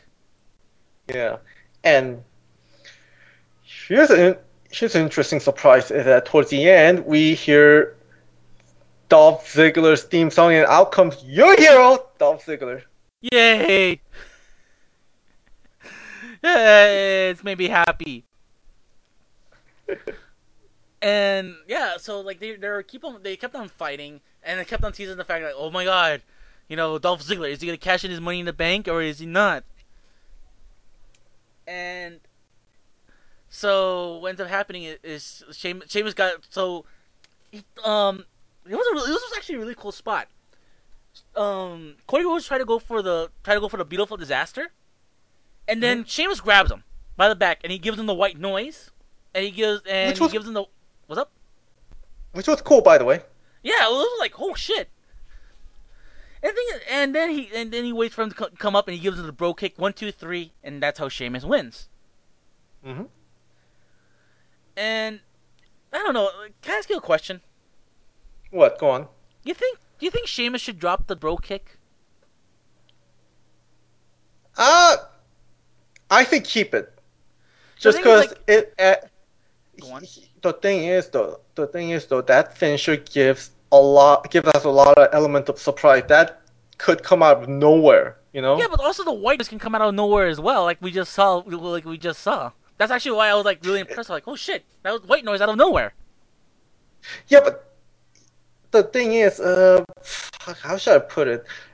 Uh, white noise is you have most of the time he sets up for the white noise. Like that was just one of those like few instances, you know, where True. he could do it out of nowhere. Because uh, how many people have like moves like beautiful disaster where you just like jump off the turnbuckle? You know, not many.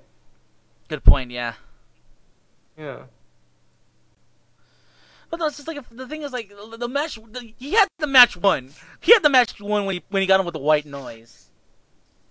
Ah, an insult to the injury. Good point. And he, yeah, he is kind of kind of guy that, that would go for that would go for the jugular when he when when uh, when it comes to a match like that. So. And so he's a fighting Irish. There you go. So it's like you know what I'm not I'm not gonna I'm not gonna argue with with you, but it's like I thought I'd bring that point up.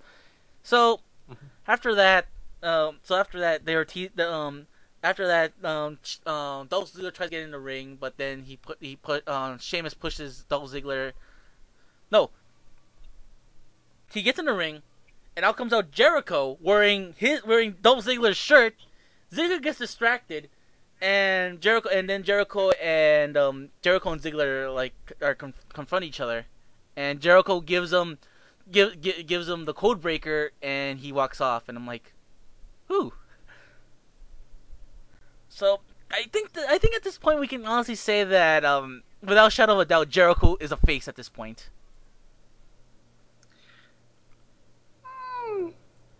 A lot of people have been chanting Y2J when that happened. So was I. What did I get to? I've yeah. always been cheering for him, so here you go. Well, now you got a conundrum. Who you gonna cheer for more, Jericho or Ziggler? It's like picking children at this point. Thank you. You're welcome. It's like I can't choose. Uh, but, yeah, this was this was like the this was a good little segment right here. Mhm. So, and what's next? Not so good seg. Oh, not so good segment. Next one. Oh, well, actually, not so good match. Next one, which is Antonio Cesaro versus Santino Marella. What the hell happened? What the hell happened to all these people? I don't know. Like, oh Jesus Christ! Like Cesaro, like he's be- slowly becoming damaged goods at this point. You can't do this, and you're losing to Santino. Wait, oh my God, no, no, I need more coffee. So yeah, it was a bad match. Want me to edit that out? Yeah, okay, so They, they had a bad. It was a, this was just a bad, bad match all around. Uh, no wonder I can't remember the match. Yeah. I don't blame you. It's and like like they're they're slowly trying to repair him, but it's like what else can you do at this point? Like they they it's like they've been trying to repair him ever since he first came to the WWE. Ever since he started coming on TV.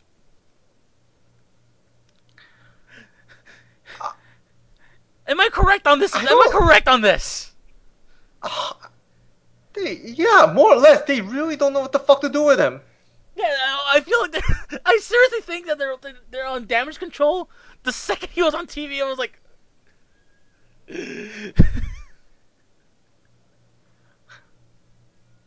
Just to fucking. Oh, I don't know. Just fucking put him in a. Uh, well, there's so many things they need to fix with Antonio Cesaro. Like, theme song is the least of their goddamn worries at this point.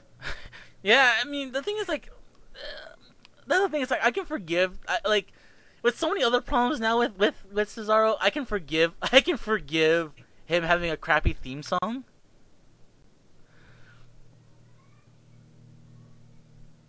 But that's uh, that's gonna be a whole another hour at this point. So Oh yes, so s- speaking of damaged goods, Yoshitatsu is in the ring with no TV entrance. That means it's jobber time. yep, he gets the poor poor little Asian man gets yeah is getting get killed on TV. I, I- like I feel bad for Yoshitatsu. Like I actually like him. He's a he's a cool he's a cool guy. Yeah, just. Uh, what, what, the question? Do you think it's a language barrier that's holding him back? No, because it's like there's a like if that was the case, eh, the guy speaks perfect English. That's the thing. That's the biggest thing. The guy speaks perfect English. It's the problem is that it's just it's the problem with the WWE. It's like in general, it's just like uh, they don't know what to do with half the half the roster. God, yeah, it's just. It's a damn shame, too, because, yeah, you're right. I mean, Yoshi can be good if given a perfect opportunity. Like, when he was in. Oh, fuck, what was it? Was he NXT? Yeah, when he was in NXT, like, he, yeah, he was damn good. Like, you know. I mean, sure, he didn't have matches of the night, but you know, it's proof that he can go. He can go at it. Yeah. So So. Ta- Yoshitatsu, he, he Yeah. gets killed by Damien Sandow. You're welcome. Mm hmm Yeah, so it's just. It's a damn shame, really. Yeah. I mean, the thing is, like, I'm, I'm wondering, it's like, I'm, I'm wondering, like, who is this, like, are they, uh, like, how, how, like, Damien Sandow? Are they high on this guy, or are they just gonna keep, keep feeding him people like this? Well, they did put him in a pay per view recently. Oh yeah, that's right. He was in the Money in the Bank. Ziggler wins. That's right. Uh huh. But Yeah. like, I don't know. It's just how can I forget that? Anyways, no, but it's just like it makes me think it's like like what happened on Monday, and then having him still squash like squash people squash people at his level. It seems like they're, it seems like the Yoshitatsu thing just in reverse, where it's like they don't know what to do with Damien Sandow also. Hmm. Interesting. I It's never like- really thought of it that way. Yeah, because like it's the same thing with Ryback. We, we, we complained about this the other. We complained this some time ago, where it's just like, like what's gonna happen? Like Ryback can't like Ryback like is gonna continue to win because you want to keep him strong, but like, I you know you got you got to make him do something else to make him more credible. And they sort of just doing that just now. So Yeah, so it's like they have to do something else with Damien Sandow. If not, he's just gonna be this guy that they don't know what to do with it, and it's like. If he gonna the job to people like Yoshitatsu, he's in no better he's in no better position than Yoshitatsu. at this point, like he's gonna okay. If that's the case, then yeah, this is gonna be bad because he's gonna go back to the whole like Tensai route where he's gonna be relegated to superstar for a bit. Yeah, but Yeah, good point. So after that, they Although, although, although, Although- although, I will say this, okay? Although I will say this, um, Damien Sandow has something that Tensai never had, which is a mic promo skill. good point. Yeah. Yeah, so they could keep him on just for the mic skill. Hmm. Speaking of which, where the hell where the hell's Tensai been after the pay per view?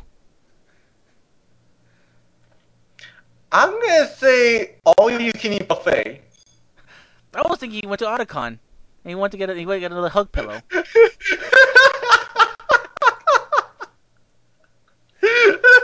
oh my god! Like, oh. I wonder. I I wonder if any. Okay, if that's the case, I wonder if anybody mistook him for like fucking. Like, oh god, I'm trying to think of a character. Um, Someone. God, what? Someone. Uh, uh, you know what? Oh no, he's he's too black for that. No, I want to say. Oh fuck! Like he must. Okay, he has to gotten mistaken for something from some anime.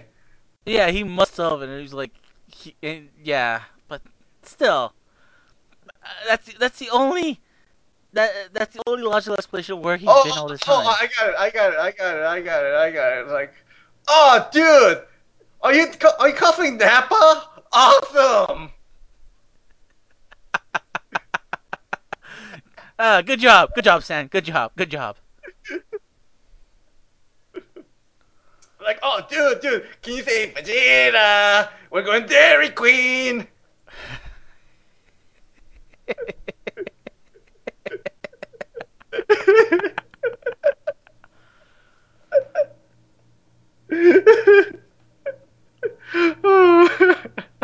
Alrighty, Anyways. so let's keep going. I think I think we're gonna lose our fucking minds at this point. oh, what do you mean now we're losing our mind at this point? Good point. Yeah.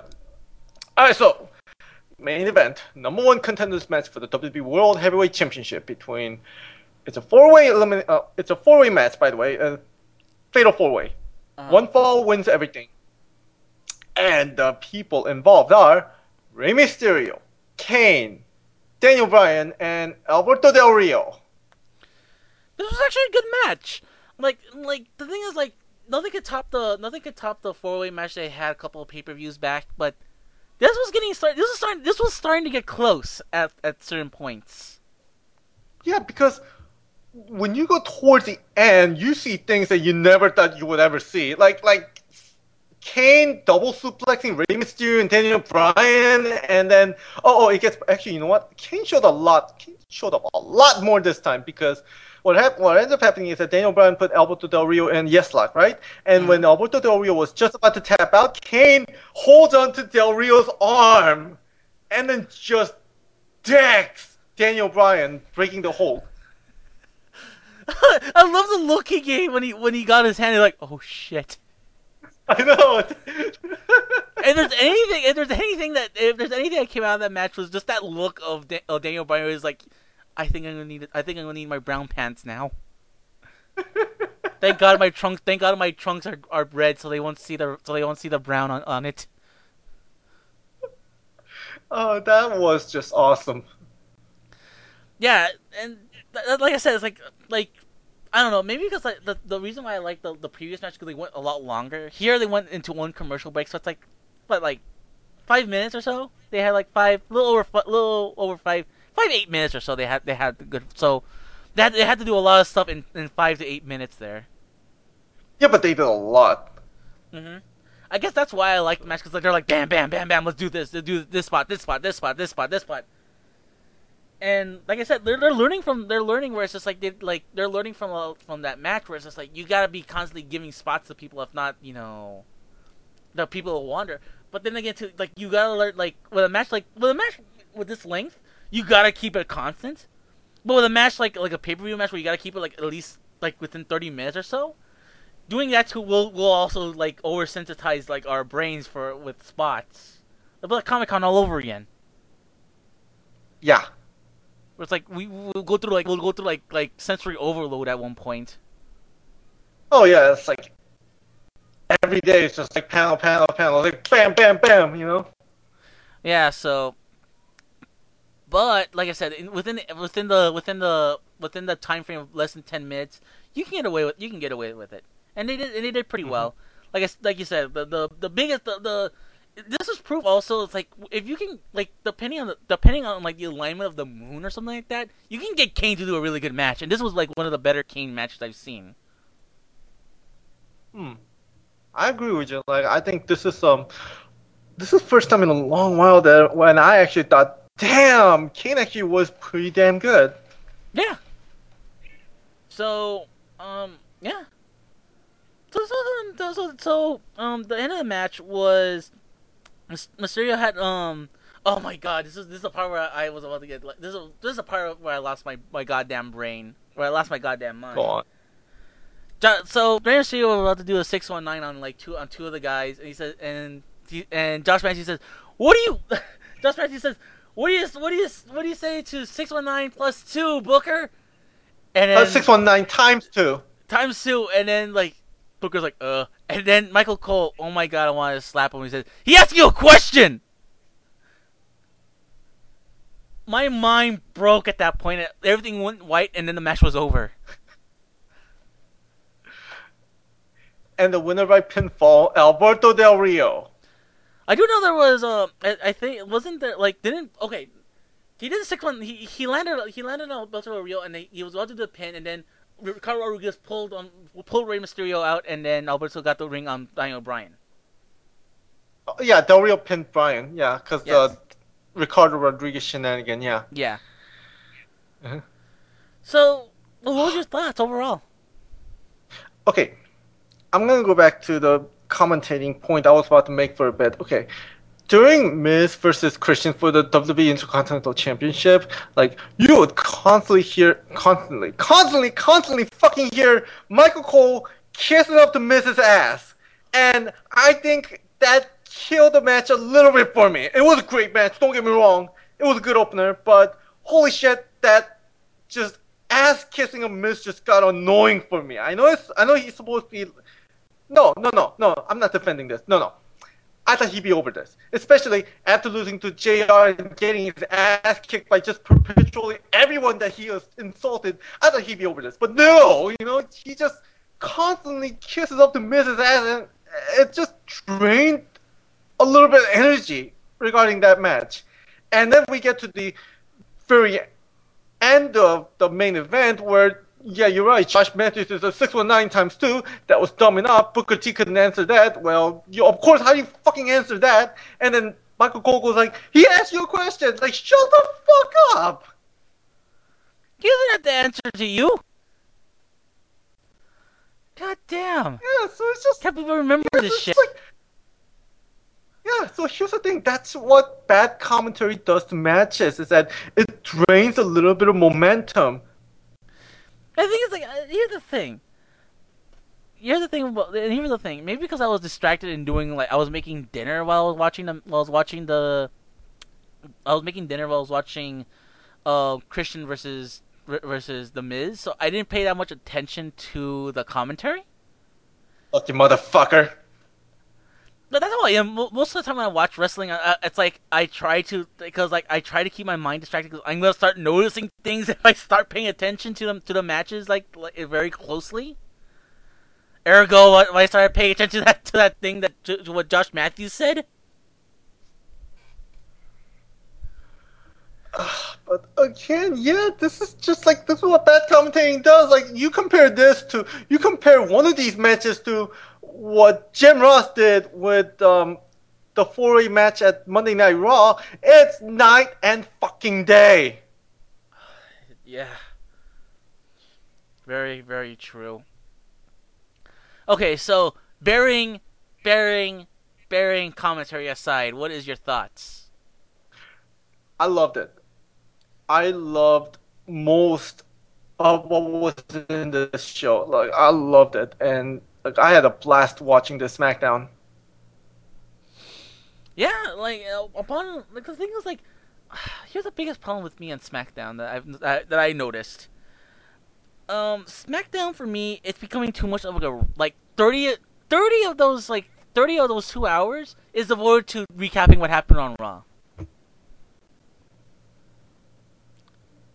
Yeah, but you can sort of just like kind of like shut it out. Like use that time as a bathroom break. I mean, the point being is that most of the matches in SmackDown were just good to great.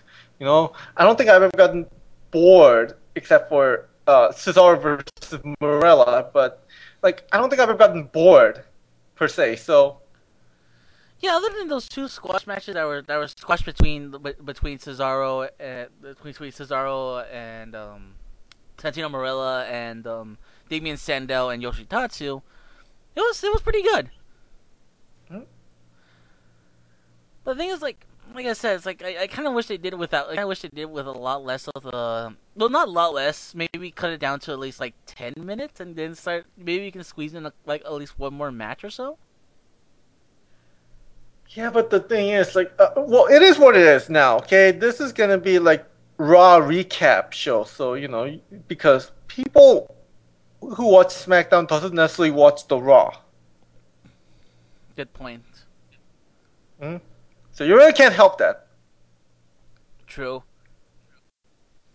Yeah. Yeah, so it's like that, the, the, my thoughts are like, yeah, this is actually pretty good, but it's just like, I don't know. It's like I remember enjoying the match. I remember enjoying the match, but like it was like they had a good beginning and had a good end, and I remember nothing in the middle.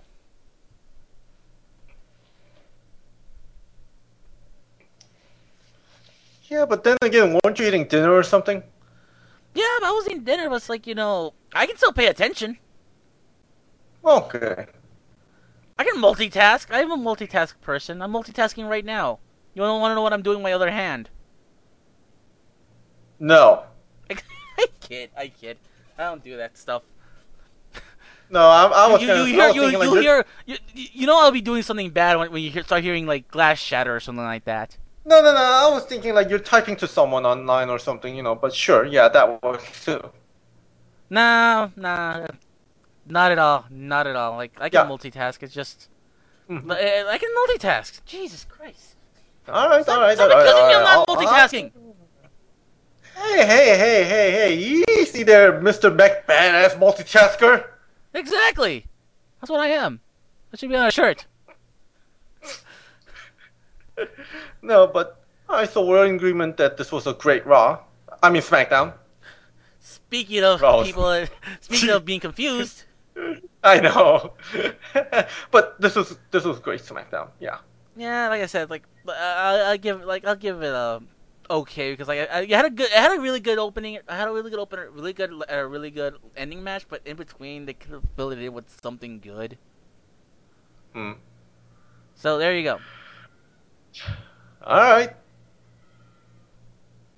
And well, we're just about to reach one minute fifty-five mark, and you know what?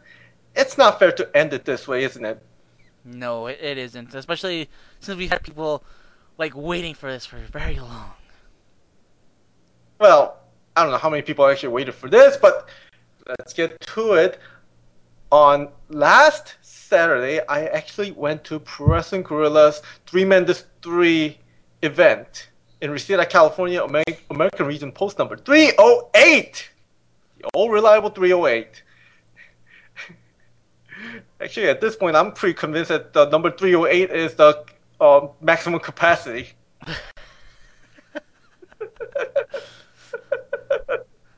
I'm sorry, Mr. 309, but you're you're you're you have to watch from the outside. Here's a peris. Here's a little here's a little here's a little periscope so you can like watch it from the from the outside. What? What what the fuck are you talking about? There's no windows there. There's no windows. I thought there would be win. Oh my god! It's No, there's no windows there. holy shit. Yeah, everything is wall to wall to wall to wall. There's no way anybody would peek in. Oh my god. Well, Yeah. uh, then, So- then yeah, then, then, then, then number 309 is fucking is fucking SOL. Mhm. I got fucked. Yeah.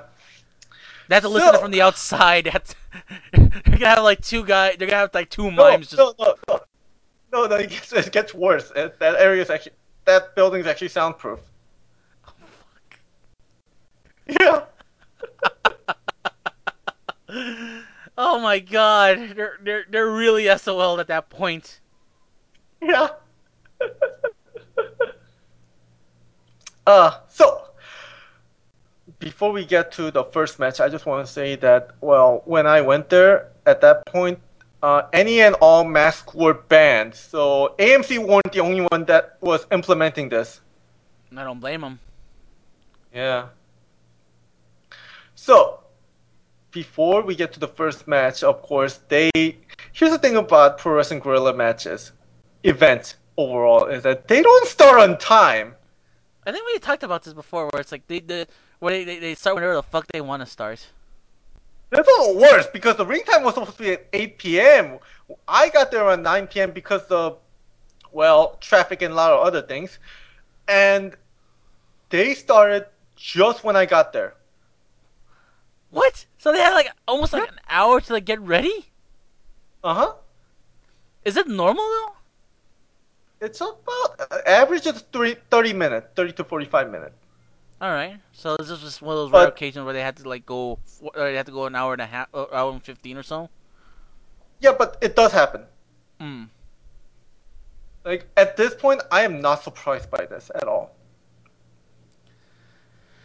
I'm just more surprised that like I'm just more surprised that um, I guess I'm more surprised that it took that long, especially with what you just told me right now. Yeah. So, hey, imagine my surprise. I thought I would be missing the first match, but turns out I was uh, just about right timing for that. There you go. Yeah. So before we get to the first match, um, every time before the first match starts, um, Excalibur comes out and cuts a promo, uh, introduction promo, and his promo got interrupted by Joey motherfucking Ryan. Speaking of the devil, I know. He cut this promo about this is the ninth year anniversary of Pro Wrestling Guerrilla, and he's been the longest reigning wrestler in in the Pro Wrestling Guerrilla history. That saying that he's been in every match for PWG since day one, yeah, which so is not that far. yeah, he's the longest tentative um, he's the longest tentative um wrestler in the in in the in the Fed, huh? Yeah, he was. He's he's the longest. Um, I don't know if he was there from day one, but he sure as hell been there long enough. Hmm. But then out comes out the referee Rick Knox, and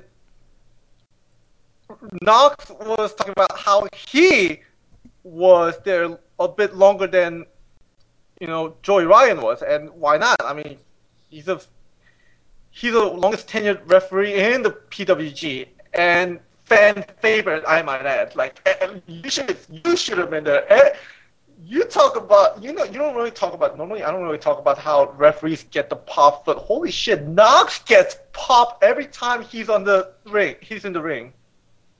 Awesome. Ah, oh, it gets better. It gets better. He nailed Joey Ryan with a clothesline before ringing the opening bell.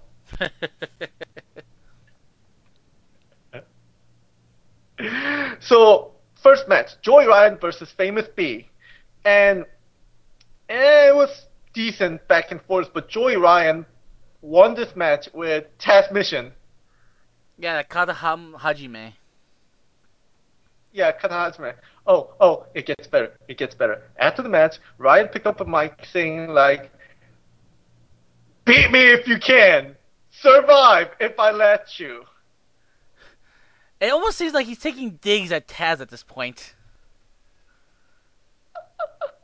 Yeah, he used the fucking Tazmission to finish the match. Wonder what gave you that idea? Yeah, I'm like, huh. Like, Uh, I'm really surprised he starts wearing all orange and starts tanning himself, like, like you know, to be as equally as orange as well. shave his head.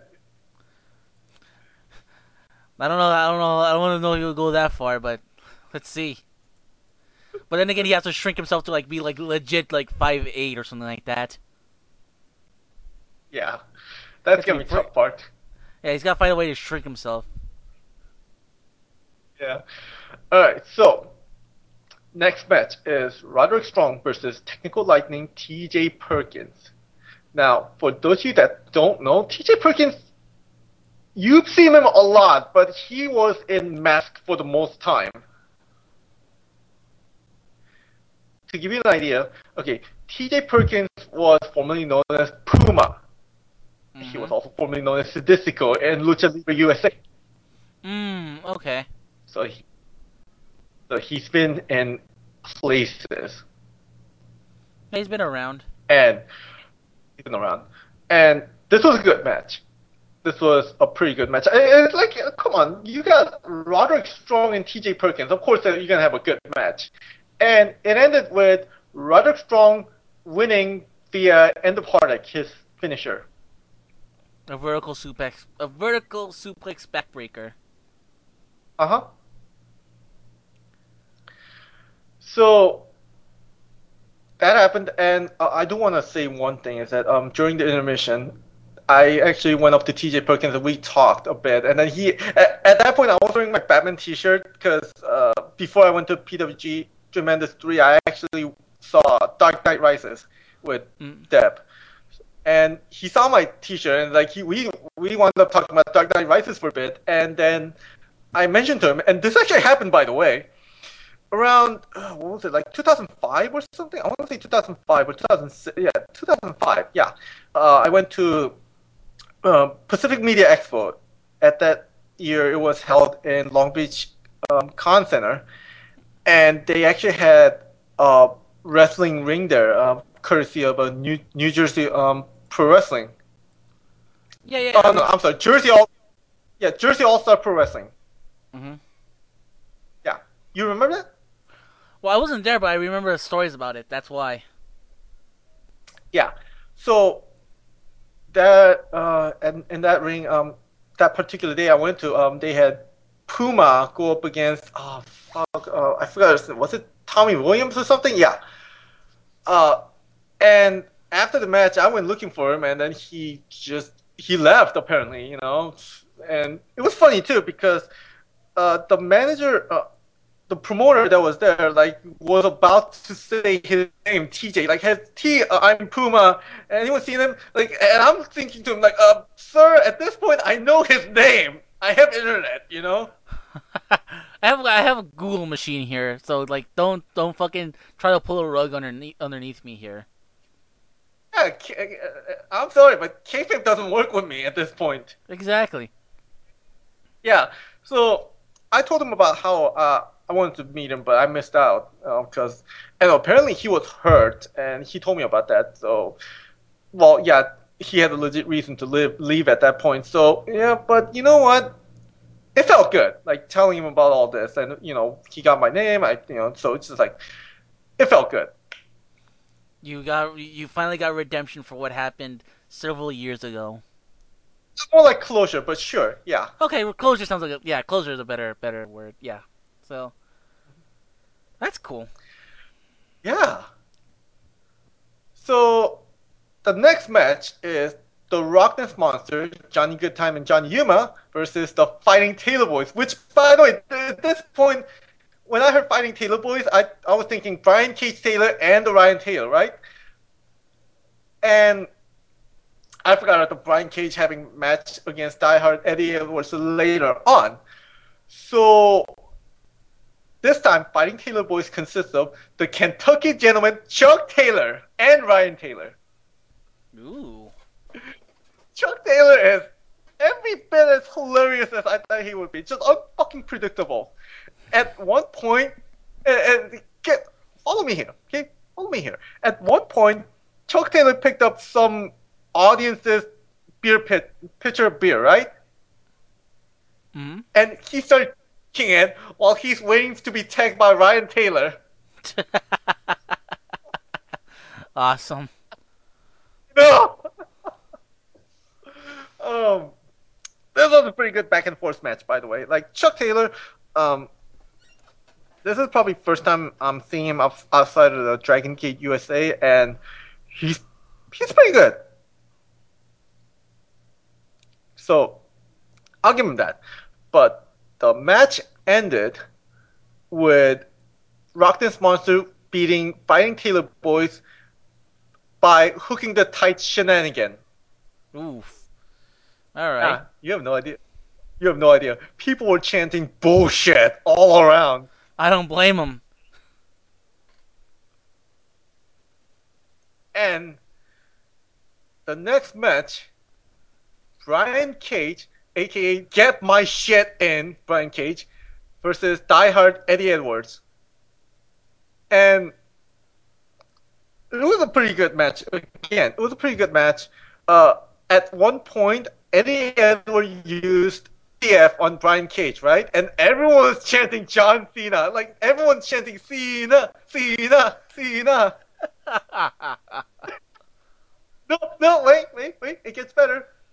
When Eddie Edwards whipped Brian Cage to the cor- um, turnbuckle corner, right? Mhm. And before he was on um, Brian Cage, he did the "You can't see me" hand gesture. It's horrible. oh, it gets better. It gets better when you realize that Eddie Edwards is from Massachusetts. He's doing a better John Cena than John Cena. He's selling. But the match ended with Brian Cage defeating Eddie Edwards with Glory Bomb. Awesome. And uh here's here's a good one. After the match though, Cage got a promo saying whoever wins PWG World Title match after this, uh, the next match by the way is a PWG World Title match. Okay, whoever wins the PWG World Title match, he wants the winner. Cage also, uh, man, he got a promo.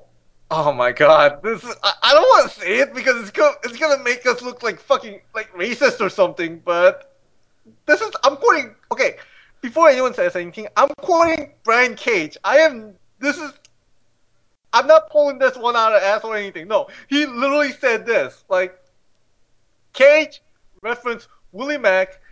Oh man he did a spook of booker t to hulk hogan line saying like willie mack i'm coming for you nigga yeah, yeah he said willie mack i'm coming for you nigga Uh, oh my god he actually said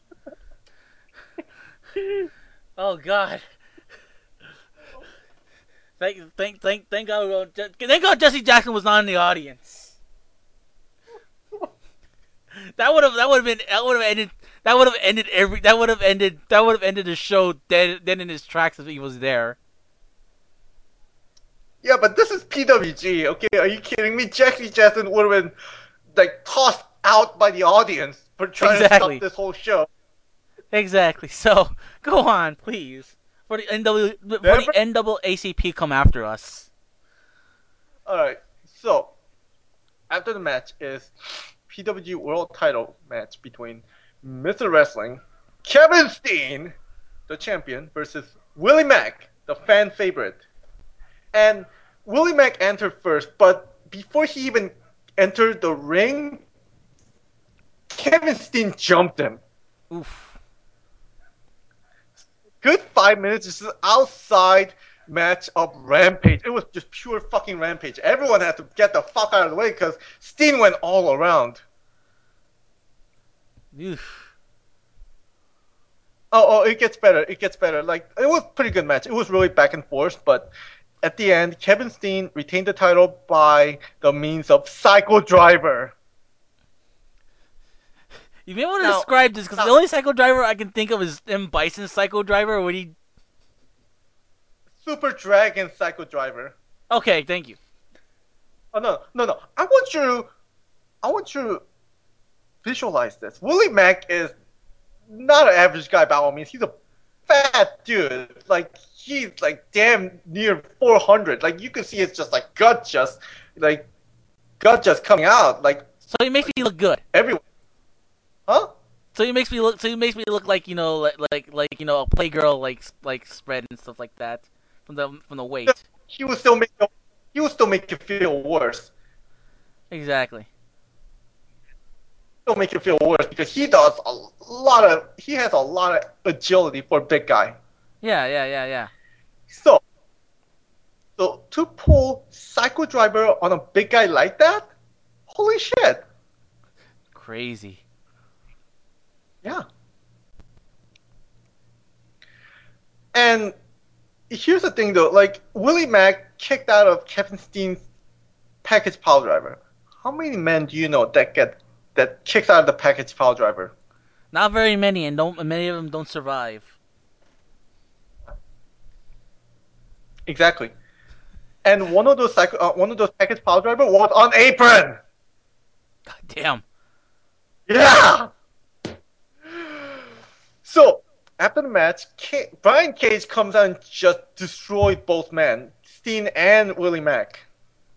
A three way, maybe. Maybe in the future. Yeah. Just who knows? So yeah. the next, yeah. So the next match is New Age Punisher B-Boy. San Diego's own, by the way. He's from San Diego, California. Mm-hmm. Yeah. Versus the Golden Boy. Uh, uh, uh, yeah, ultra violent Golden Boy, Drake Younger. Now, for those of you that don't know Drake Younger, he is a regular in CZW. Mm. This is first time in PWG. Ooh. Okay. And guess what? Like, I, I, maybe it's because it's Drake Younger. Maybe I don't know what it is, but both men busted their, their head open. Oof.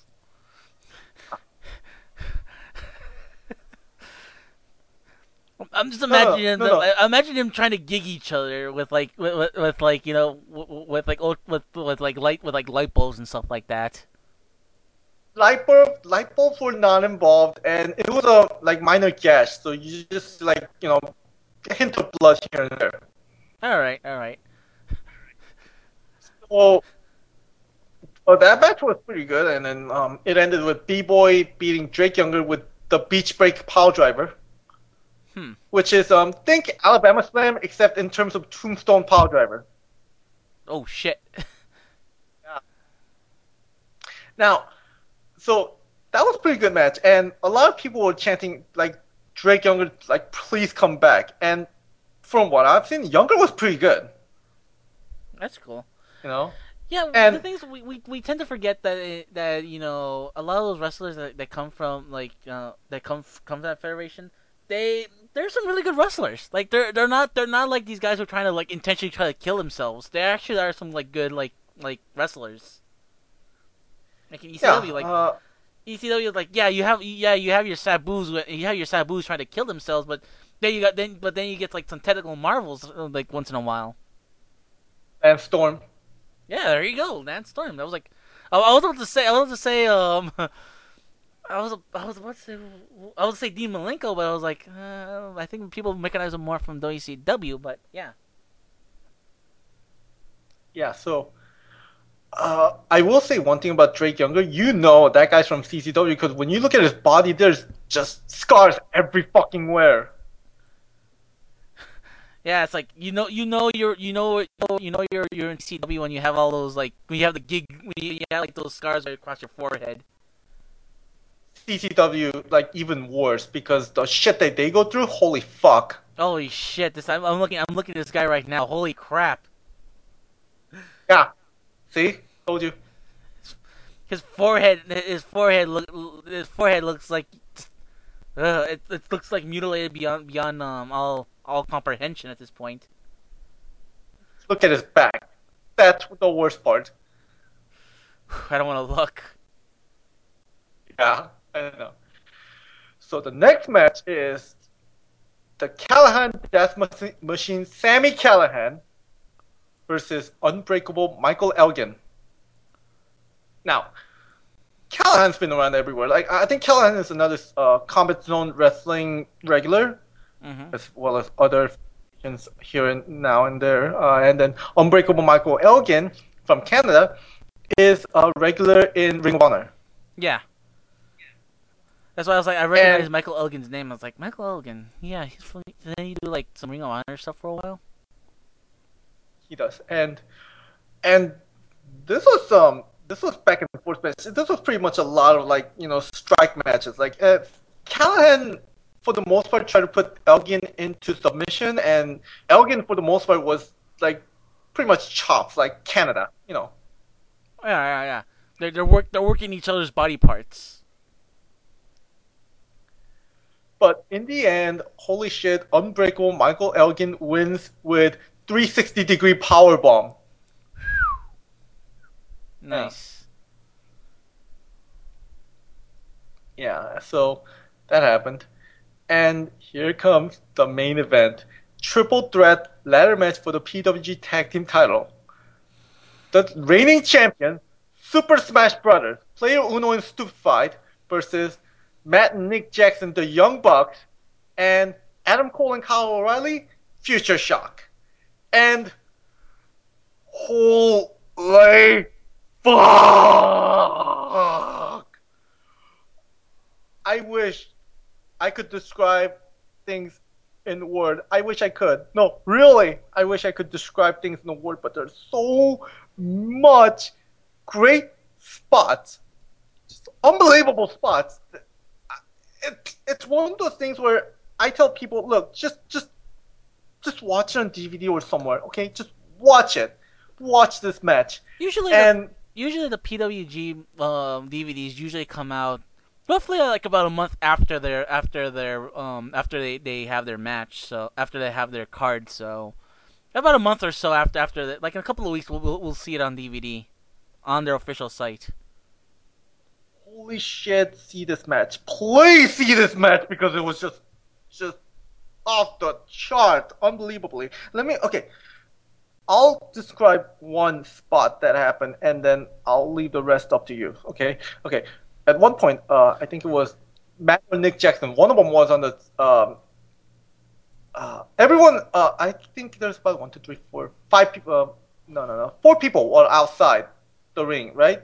And one of the Jacksons was climbing up the ladder, okay, and I think it was Player Uno. I don't know, I can't remember who it was, but um, one of the uh, I'm gonna say Player Uno for the time being. I could be wrong. My memory is a little bit fuzzy, but Player Uno uh try to push um Matt Jackson. Okay, let's say Matt Jackson for the sake of argument. Okay, try to push the ladder so he just just dropped out to the outside of the ring, right?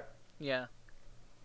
Instead of dropping outside the ring, Matt Jackson lands on the rope and does a moonsault plancha to the outside towards the four people outside. What the fuck?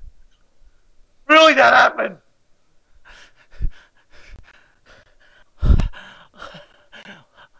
My brain cannot comprehend what I just what what I just saw. What what you just told me. Okay, maybe it's not moonsault plancha, but it was some kind of plancha. It could have been just like you know tope con hilo plancha, whatever. Okay, And he saw- something he that's landed- impossible by physics. Yeah, it was unfucking believable.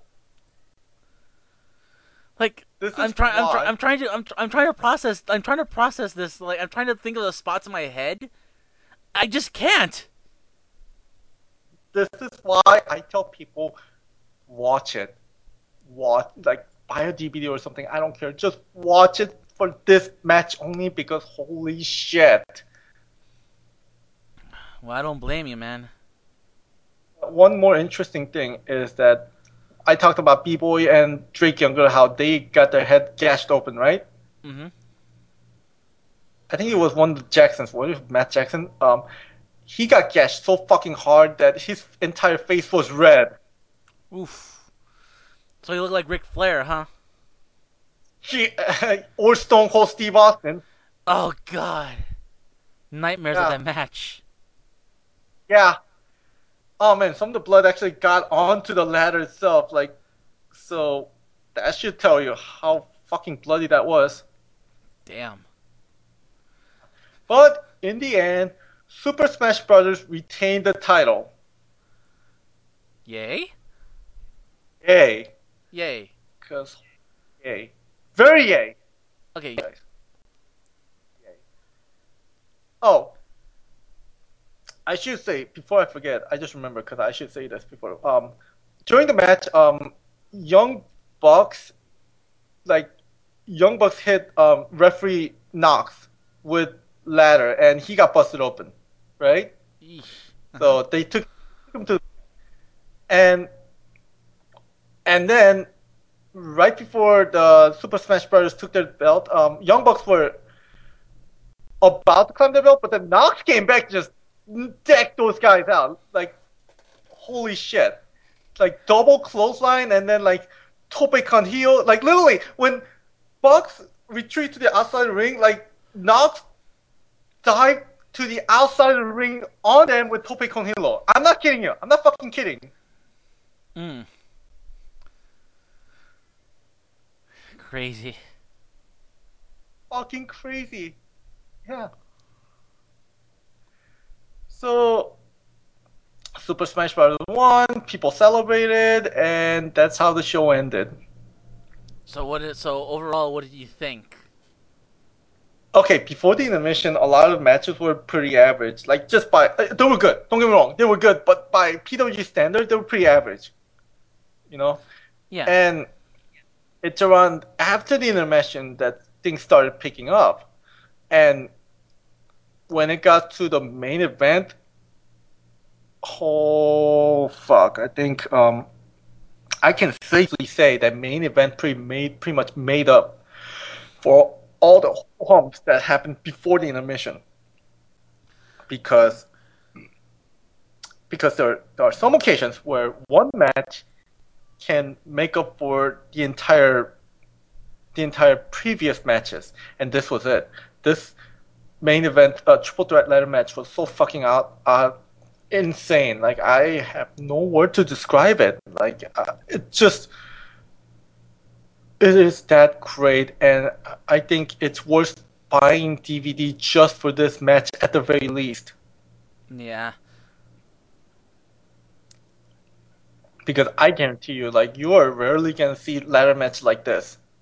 Yeah, I mean, ladder matches like like the ladder matches we're we're accustomed to nowadays. It's like they have to add something else to it now.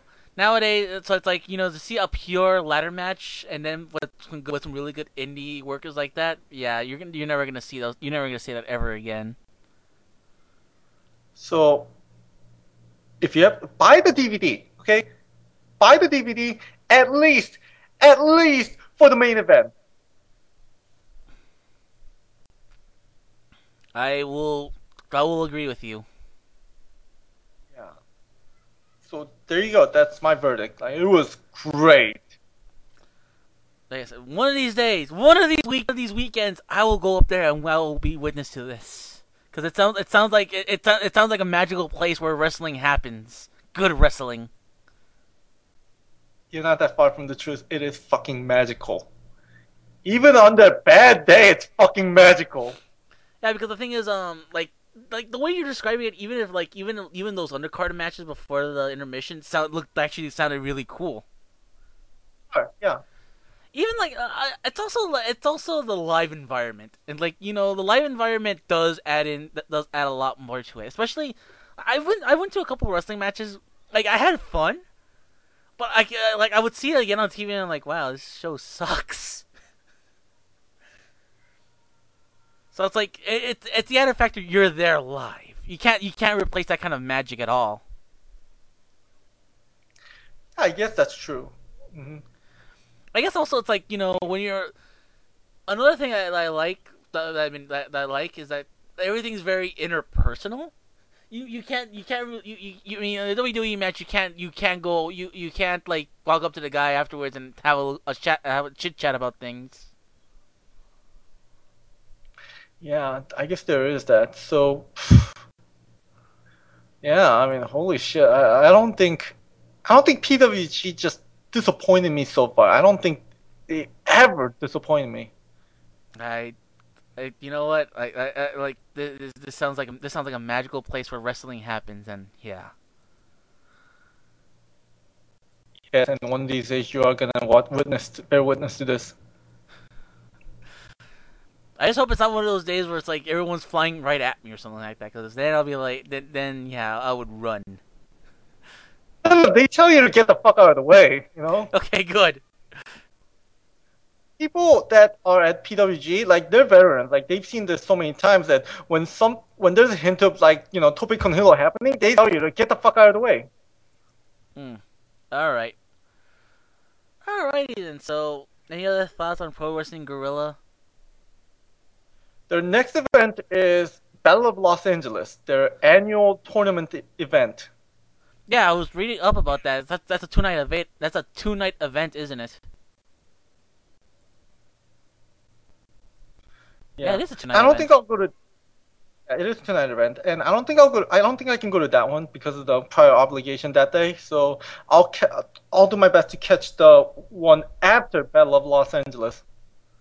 Yeah, usually, yeah, usually they have a s- like they have DDT. Uh, they have the DDT tournaments, and then um, Battle of Los Angeles are like their big two events, isn't it?